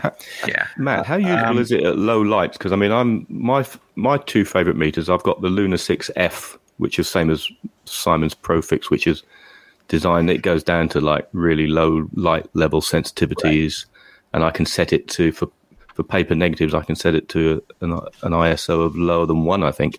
My other one, my other small one is. Um, the Sekonic L208 twin mate, which you can also mount to your camera, but it's you know, so this Yes. is kind of small and it's got a big old dial on it that you know you can read easily. It's very it's about as simple as it gets, and it's wonderful. Yeah. Doesn't respond so well in low light though. Right. Um, so um, with any spot meter, you because you're rejecting so much of the light as being irrelevant, Yeah, uh, you know the actual like usable photons are very low. Um, So yeah it does sense. go it does go to ev 2 at iso 100 um, so it's not you know scraping the bottom of the barrel. The the little meter um, because it's a lot wider actually it will do uh, ev uh, 0.5 um, so it's again it's not i mean an, an incident meter is the best for ultra low light because uh, you're not wasting any photons bouncing it off the, the, the subject right? An incident Mhm. meter is by far the most uh, sensitive uh, and also you can make a really large um, sensor as well, right? Like you got that diffusing dome over top. You could have a solar panel under there taking in, you know, every photon that hits that thing. And um, you know, like if you had a big solar panel, you could meter starlight, right? You could beat her on a on a on a moonless night of EV negative six or something like that. Um, but it's all about practicality. At some point, you got to bring it back to the real world. Um, so so it's it's not it's not you know hypersensitive. Uh, EV two is you know um, like dim indoor, um, probably. Um, but for most sensible users, it's going to be fine, isn't it? yeah, yeah. Um, I mean, it's there's there's practical limits to uh, to what you can do when you're trying to only measure one degree of the of the space, right? Mm-hmm. Right. Um, so that yeah, so that's the lower limit. But the uh, they uh, it runs from uh, ISO one up to ISO twelve thousand eight hundred, which is Okay. a little silly, silly, silly high. I didn't want to, you know, I didn't want to leave anybody in the lurch. Well, well, now you want make me want to push like some T-Max 3200, like Yeah, two stops, yeah.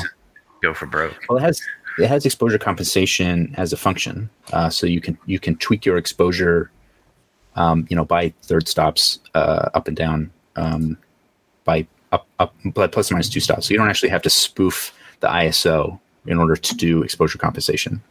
Okay. Um, you can leave your ISO as the as the sort of normal ISO and and and uh, uh, like the true ISO of the film and tweak your tweak your exposure compensation if you if you know that you want to, you know, overexpose by two thirds of a stop because you like the colors better that way or something like that.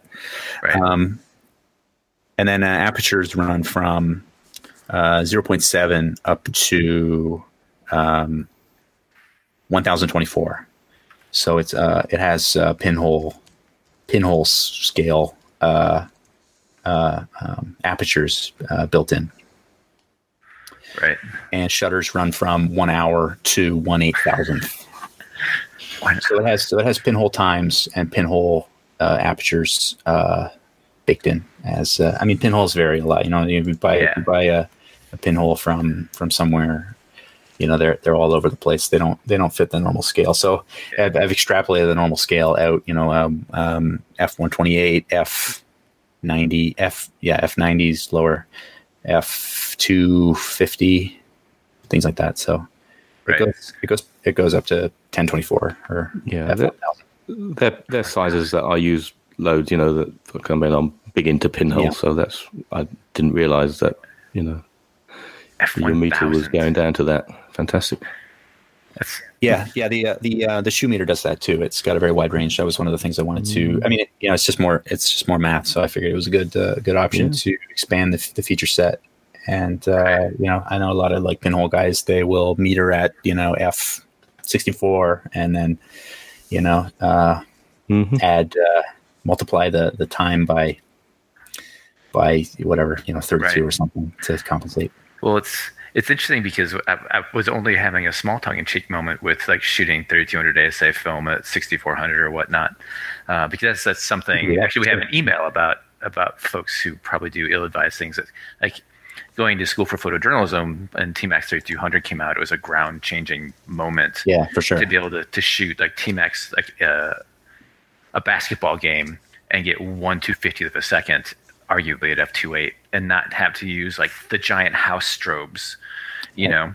Um, and we actually, to segue slightly into into another email, um, since this is also the email show, um, we we had talked about uh, diversifying our our subject matter um, out of like pictorial and um, landscapes and portraits into photojournalism, and because like the the press graphic, the speed graphic that we all know and love, you know, had its roots in press photography, right? The giant, speaking of which, like the giant strobe that just like lit like the sun.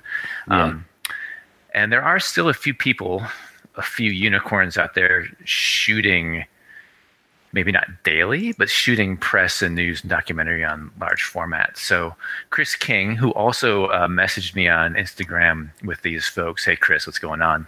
Uh, sent an email because we were we were talking about where do we find uh, more documentary or press photographers who shoot large format, and so Chris has an answer. Uh, good afternoon, folks. I was listening to your last show, number 43, and Eric mentioned looking for more press photographers who shot film on large format. I thought it would pass on two names that you may or may not have heard of. Jarob Ortiz, he is a large format photographer for the U.S. National Park Service, and Frank Thorp. He covers U.S. Capitol for NBC. Check out the dry plate picture he took after the insurrection. And the obviously David Burnett, but you already know about him.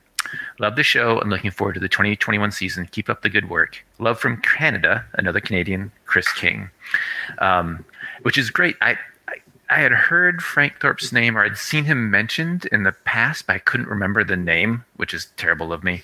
Um, and Jared Ortiz. I'm probably saying his name wrong. Did you any of you see this job opening? Did you know? I think it was four or five years ago. Yeah. a job Yeah. opening came Yeah. up that the U.S. Yep. National Park Service was looking for a large format photographer, and everyone was Yeah. just, just like, Yeah, "What?" I remember that. Yeah, everybody who shoots any sort of film was just like a jaw drop moment of like the National Park Service hires that. That's a full time job. I think they created that position. Uh, like that was the like they were. Yeah, they were trying to replicate. You know, maybe the the uh, Ansel Adams esque. Right. Um, you know, roam about, take large format photos. Yeah, so this is the guy who got the gig, and I looked him up. He's actually a cheesehead like me. He's from Wisconsin, from Milwaukee. Yeah, you betcha. And um, I was just going to say, just just on that one, um, Dan Pratt um, contacted me uh, be- before, and uh, we've we've al- we've also had this conversation um, a, a week or so ago, um, because uh, that's that's two people uh, that have uh, nominated uh, Jarob for, for us to be Yeah. talking to. But this is also uh, um, architectural photography as well, uh, which is something that we've we've not done that at all, and that's something I'm really excited about Yeah. trying to be able to do something there. So um, we, Yeah. we will be pursuing that route. And it's interesting because most folks think National Park Service, and you think like Yosemite and you know the big, the big national like you know wildlife and what's. But the National Park Service actually runs like most of Washington D.C. All of like the Lincoln Memorial, like all that stuff falls underneath the National Park Service. Uh, so yeah, absolutely, he does uh, that job does a ton of interior and exterior architecture because that's all National Park Service land. Like as a park ranger, you may be posted in the middle of the wilderness, or you may be posted in downtown DC, like at the Lincoln Memorial or the Washington Memorial. Like the the the, the postings vary widely, uh, which is fascinating topic in and of itself. Um, but the other gentleman he mentioned, Frank Thorp, I definitely suggest giving him a follow. He shoots beautiful images. Um, he does dry plate portraits. He does dry plate news shots uh, when obviously there isn't somebody throwing rocks at him. Um, like his still life stuff post insurrection of the Capitol building is really quite stunning. Um, so I think, and also there's another gentleman that we've been in touch with uh, that we're trying to schedule a, a French photographer named Eric Bouvet, B O U V E T, um, who does, he's a member of the Seven Agency, which is a, a now storied and legendary photojournalism agency, um, who shoots a lot of large format. Uh, just, just, just going back to uh, Frank, Frank, Frank Thorp. Um, he was on the grainy day. It was actually somebody I was I was thinking about getting in touch with actually um, a, a good while back, and um, he went on the Grainy Dayz podcast, and that goes back to I've just brought it up uh, December the eleventh, twenty nineteen, um, and he he did a great show with them to the point. I was thinking, you know, having, having listened to that, I was there thinking, well, actually, I've almost heard what I need to hear, and what all the you know, the questions I'd be wanting to ask were, were pretty much asked on that show. So um, I think it'd be a good idea if people uh, um, did a look, searched out the Grainy Dayz podcast, and that's uh, Days is spelt with a Z or a Z. Uh, That's what all the cool kids do. Ex- exactly, exactly. It's a far cooler podcast than we are. Um, and um, so do do check that out. So um, I'm not sure what episode number it is, but it, it occurred on the December the 11th, 20, 2019. Uh, Frank, Frank, Frank Thorp. You're having problems today, my friend. um, Frank Thorp, the, the, the fifth, I think that's going to be, with, uh, and uh, gives us gives us the report. So uh, that's well worth checking out. And uh, also on that um, the, the, this email, the the, uh, the great David Burnett. Uh, was mentioned yeah. there, and Yep. um, funnily enough, that is a that is something that we are working on. In fact, actually, it's it's part of Eric's um, contract of being on the show. Uh, that I'm not um, official until Along until with Sally to. Mann. and Yeah. Sally Mann Yeah. is yeah, Oh. um, yeah. They are they are the two people that Eric has to get um, until the point where if he doesn't, then well, well the, it's like the ladder gets sayonara. higher and higher. Yeah, yeah. I'm an intern until until To apparently this both uh, of those of those storied photographers come on onto the podcast. Yeah, it's my rite of passage.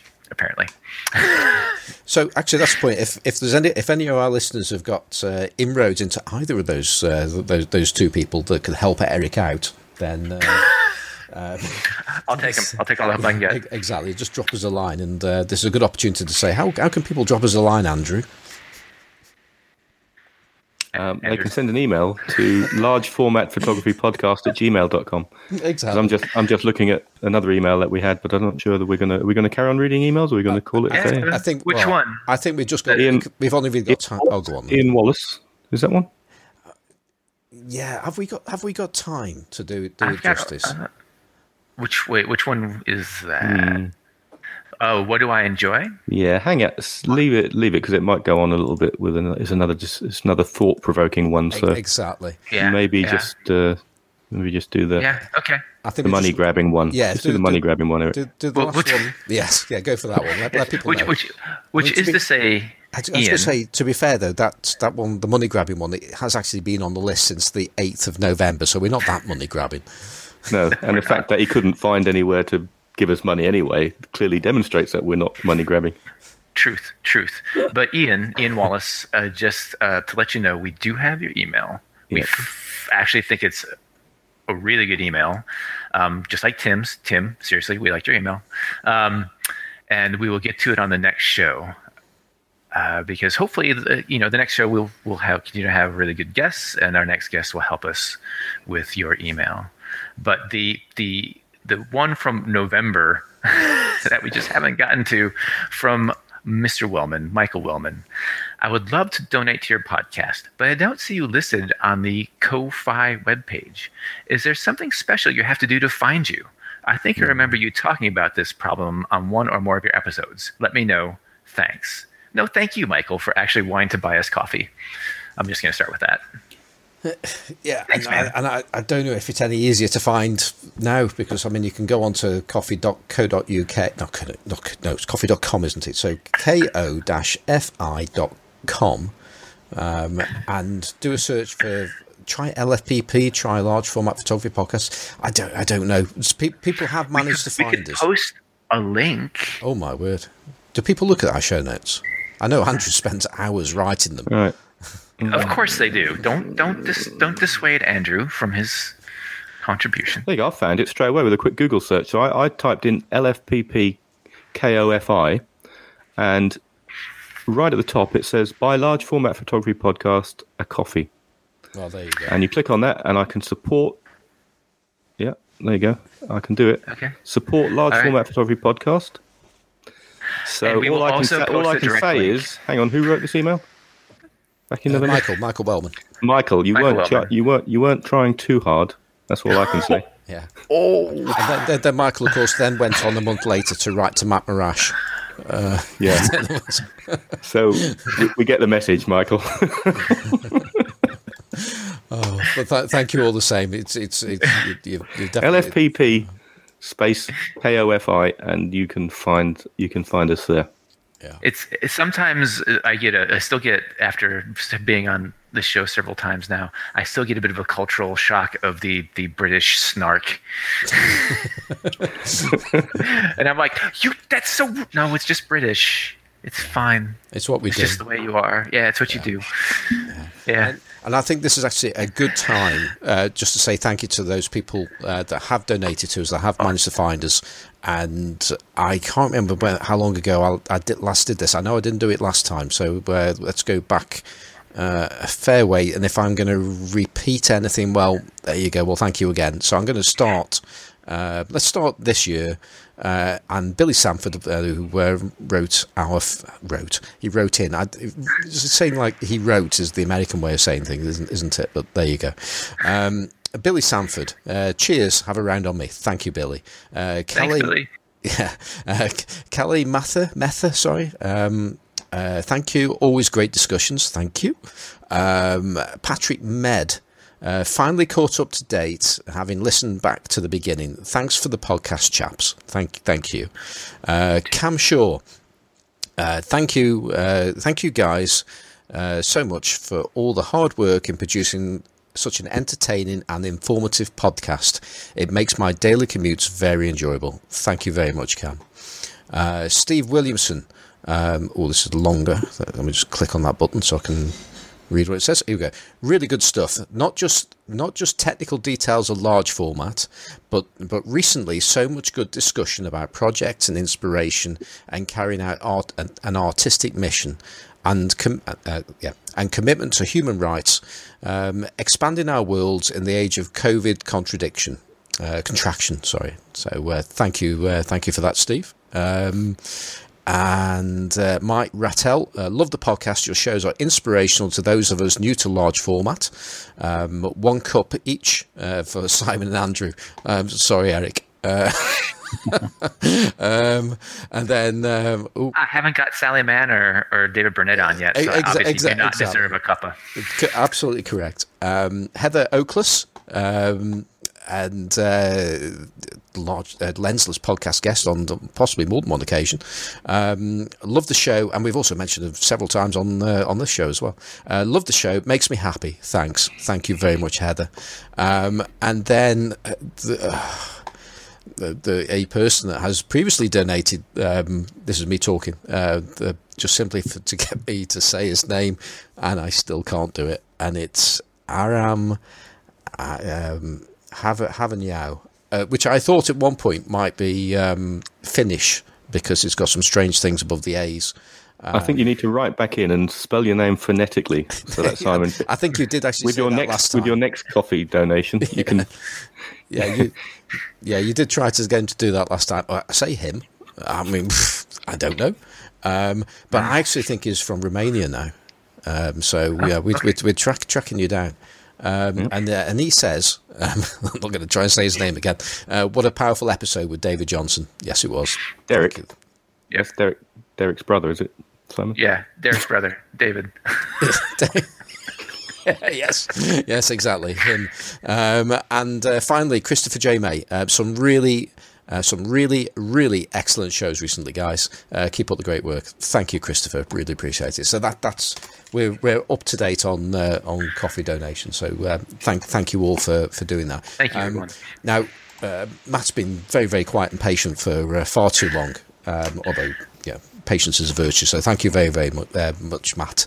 Um, thank you for being on the show. You've been absolutely wonderful. Thank you. Thanks for having me. Yeah. And so um, let's get out a few things uh, as to how people can um, yeah, direct people to the things that you do, your website, uh, talk a little bit more about how, how people are going to find you on Kickstarter, and also, you know, how can people can just keep up with the kind of things that you do on other social media and things like that. Sure. Um, so, uh, Reveni Labs, uh, R E V E N I dash L A B S dot com. Um, that's where you can order my products. Um, the Kickstarter will be, uh, like we said, will be starting uh, February 8th. Um, if you search Reveni Labs on Kickstarter, it'll pop right up, I'm sure. Um, there'll be two Kickstarters on there now under uh, with that name in there, but uh, you'll know which one is the spot meter. And um, Labs on Instagram and uh, my own Instagram. Um, if you want to see some of the stuff I do, you know, building stuff, and uh, and when I build a camera that goes on there uh, is uh, M A T T J B E C H B E R G E R on Instagram. Um, and uh, yeah, that's it. Uh, I hope you'll uh, I hope you'll check out my my Kickstarter. Um, see if you think uh, my spot meter is for you, and uh, and maybe if not, maybe you'll also like my my previous product, the uh, Reveni Labs Light Meter, is uh, is in stock and available. So, yeah. and yeah. also if you, um, I'm talking to listeners now. Um, if you head over to the lot, not lot, that's that's what we run, isn't it? Um, the homemade camera podcast. Um, I've not listened to it yet, and I'm, but you were recently on the homemade camera podcast, I believe. I saw. I'm... That's correct. Yeah, last week uh, I was on there. Um, uh, yeah, they're a good uh, bunch of guys. You know, they talk about uh, building uh, cameras. Um, Ethan Moses is on there now as a third host, um, so he's always cooking up all kinds of things. Yep. Um, Just, just, just so you know, uh, Ethan and Nick have both been guests on our podcast as well. So Okay, we have a, a relatively incestuous relationship with the Homemade Camera podcast. it's true. So, uh, yeah. We get yeah, they yeah they, they build. I mean, they, they build a little large format too, um, because it's uh, it's probably the most accessible uh, building format. Right. Right. Building small is harder than building large. I didn't I didn't mention it. The uh, the price for the spot meter, um, it is going to be uh, two hundred twenty five dollars Canadian, which is about one hundred and eighty five US. So it does you know come in lower than um, a lot of the other you know used certainly a lot you know a third of the price of the new options but lower than a lot of these used meters as well so you know um, when i you know I, I wanted to target a, a price point that was you know um, like i wanted to you know more more features and more versatility for less money so Right. 185 us for the you know if, i think most people have their local currency pegged in their head to the us dollar so um, 134 pounds sterling, apparently. 134 pounds perfect yeah Sounds good. uh, Gets cheaper every time we talk about it. It was 250, then it came down to 180, now it's 134. Fantastic. Uh, good, good luck with that, uh, that that Kickstart, and I think Or like one ten thousandth of a Bitcoin. that's right yeah Uh, I've, I've got I've got no doubt that it's going to be successful. There's no no no two ways about it. Um, right, let's just uh, do our our quick goodbyes now, and any kind of other shout outs. Actually, I'll do. Matt, I'll, I'll uh, go come to you first. Have you got any shout outs you might might wish to give? Um, I usually like to shout out. I do like to shout out the Homemade Camera podcast. So you kind of did that for me. Um, I like those guys. They're good uh, supporters of me. They talk about me pretty regularly. It seems I've been on there a couple times now. Uh, Nico's photography show on YouTube uh, is a fantastic resource. His his weekly news is great. Uh, Nico and I talk pretty regularly. Um, he's one of my he's one of my spot meter testers. Nico's a Um, great guy. He's yeah, he's, dedicated. he's he's dedicated to exa- exactly to supporting you know all kinds of whatever's going on in film. He supports it, so um, he's he's a great resource. And uh, He'd be a Great, good guest. He'd be a good guest as well. I did because he, mention bringing him on. he posts, he has an 8x10 DeVere enlarger and does color processing and large format. He's, he's Yeah. yeah. good guy. yeah, and, and the and some of the other guys helping out with the spot meter now uh, um, with their opinions and stuff. Nick Carver, Matt Marrash has one. Um, a uh, Todd Coral, you saw the uh, review video. He did a great review video the other day. Um, and um, uh, Benjamin Horn has one. Um, and a guy named uh, Mike Basher has one as well. Um, so there's a few out there right now getting uh, getting some you know, external feedback uh, on the the specifics, and and overwhelmingly it's been been, been positive. They they're all pretty impressed and happy with it. So so yeah, there'll be some videos leaking out uh, over time of uh, of their impressions and reviews and things like that, and um, and I'll I'll be sure to stick those in the Kickstarter uh, as well. And uh, uh, that that's about it for me. That's Yeah, my that's- main focus right now. I was going to say that's more than most people can muster, so uh, you're doing, doing Yeah. really well there. Um, Totally. Yeah, and uh, so let's let's go over to Andrew and and the Fens. Um, any uh, Yeah. any shout outs and things I like that? do actually. Yeah, only the one. I think I mentioned it earlier. The Facebook group. Now I know Facebook's not everybody's cup of tea, but uh, you know it's where a lot of interesting interactions go on. And a face, small Facebook group, 512 members as I'm looking at it, photography, books, and theory. So it it doesn't just recommend books. It uh, it challenges you to think about different aspects of photography. And uh, to be honest, I've come out of loads of groups recently mainly the gear ones, and um, this is just one I wouldn't leave. So it's run by a lady called Holly Gilman and uh, Photography Books and Theory Group on Facebook. I am joining right now. And uh, Eric, have you got any shout outs? Um, as always, a shout out to my long suffering, very patient fiance, Heather, um, for putting up with my random shenanigans and even supporting them. Uh, she just got me a cool little uh, cool tool for cutting carbon fiber and copper sheet for the 8x10, uh, the old home place lens build that I'm doing requires a bit of both. Uh, so that and um, Dan Cowles, I'm going to shout him out again, the director of, of Ride So Take Photos. It looks like by the end of this month, the movie will be publicly released because Dan just hasn't let it go and he's going to get it into distribution. And uh, that's kind of weird and awesome at the same time. Uh, and then last but not least, the the East Bay uh, photography group that Jenny Sampson and I belong to uh, just continues to just like push people to do work and share and collaborate. It's a really great community, and uh, I just get so much help and brainstorming and ideas and inspiration from that crew here in Oakland. So, as always, props to them. Yeah. Well, I think on, on that note, then uh, about you thanking your your fiance there, I think I should thank my wife, who's uh, um, clearly um, from the smell of things, she's she's kept a, a tonight's tea uh, going um, and not served it yet. I'm thinking that he must be finishing soon, um, and she just called the kids down now. I think she's given up on me now, so I think that's a, a definite um, reason that we should try and finish this off as quickly as humanly I, possible. I have to go and cook ours. Well, you've got it made, haven't you? Yeah, Wait, I, is is tea a term for dinner? Yeah, he's he's yeah. a northerner. They have tea. We have dinner. Yeah. I was to say she's got a pot of tea. Well, that's very nice. He has Why dinner. At, the kids down? The kids have tea. I'm no, they have Eric. Eric, they have dinner at twelve o'clock, and yeah. then tea time is like you know five, six o'clock. Your evening meal, if you want, you know. Yeah. Interesting. Yeah. It explains the Hobbit so much. Second tea, second breakfast. Like second I don't. Breakfast, yeah. and I live. Have you seen Shire, Simon's toes? Well. Have you seen Simon's Simon's yeah. hairy toes? How was your hairy toes, Simon? Go on.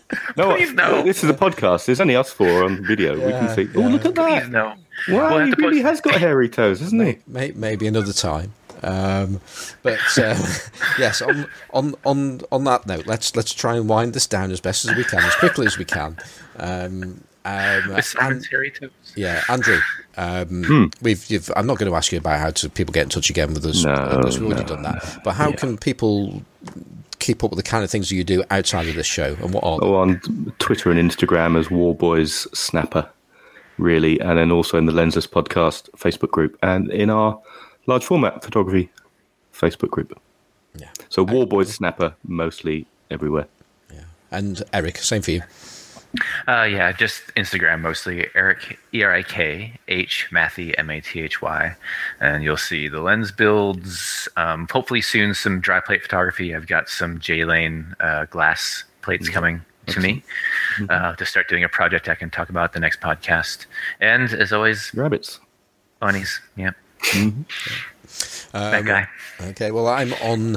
Uh, Twitter as Simon Form, on Instagram as Simon Forster Photographic, which is also the name of my website. If you stick .com or no .co.uk uh, on the end of that, uh, I do another podcast called the Classic Lenses Podcast, which I rarely mention that actually on this show, but there you go. Um, although I did talk about it earlier, my two co-hosts, uh, Johnny Sisson and Perry G, that love to talk about rangefinders. So I, I, try and get off that subject whenever possible, but there you go.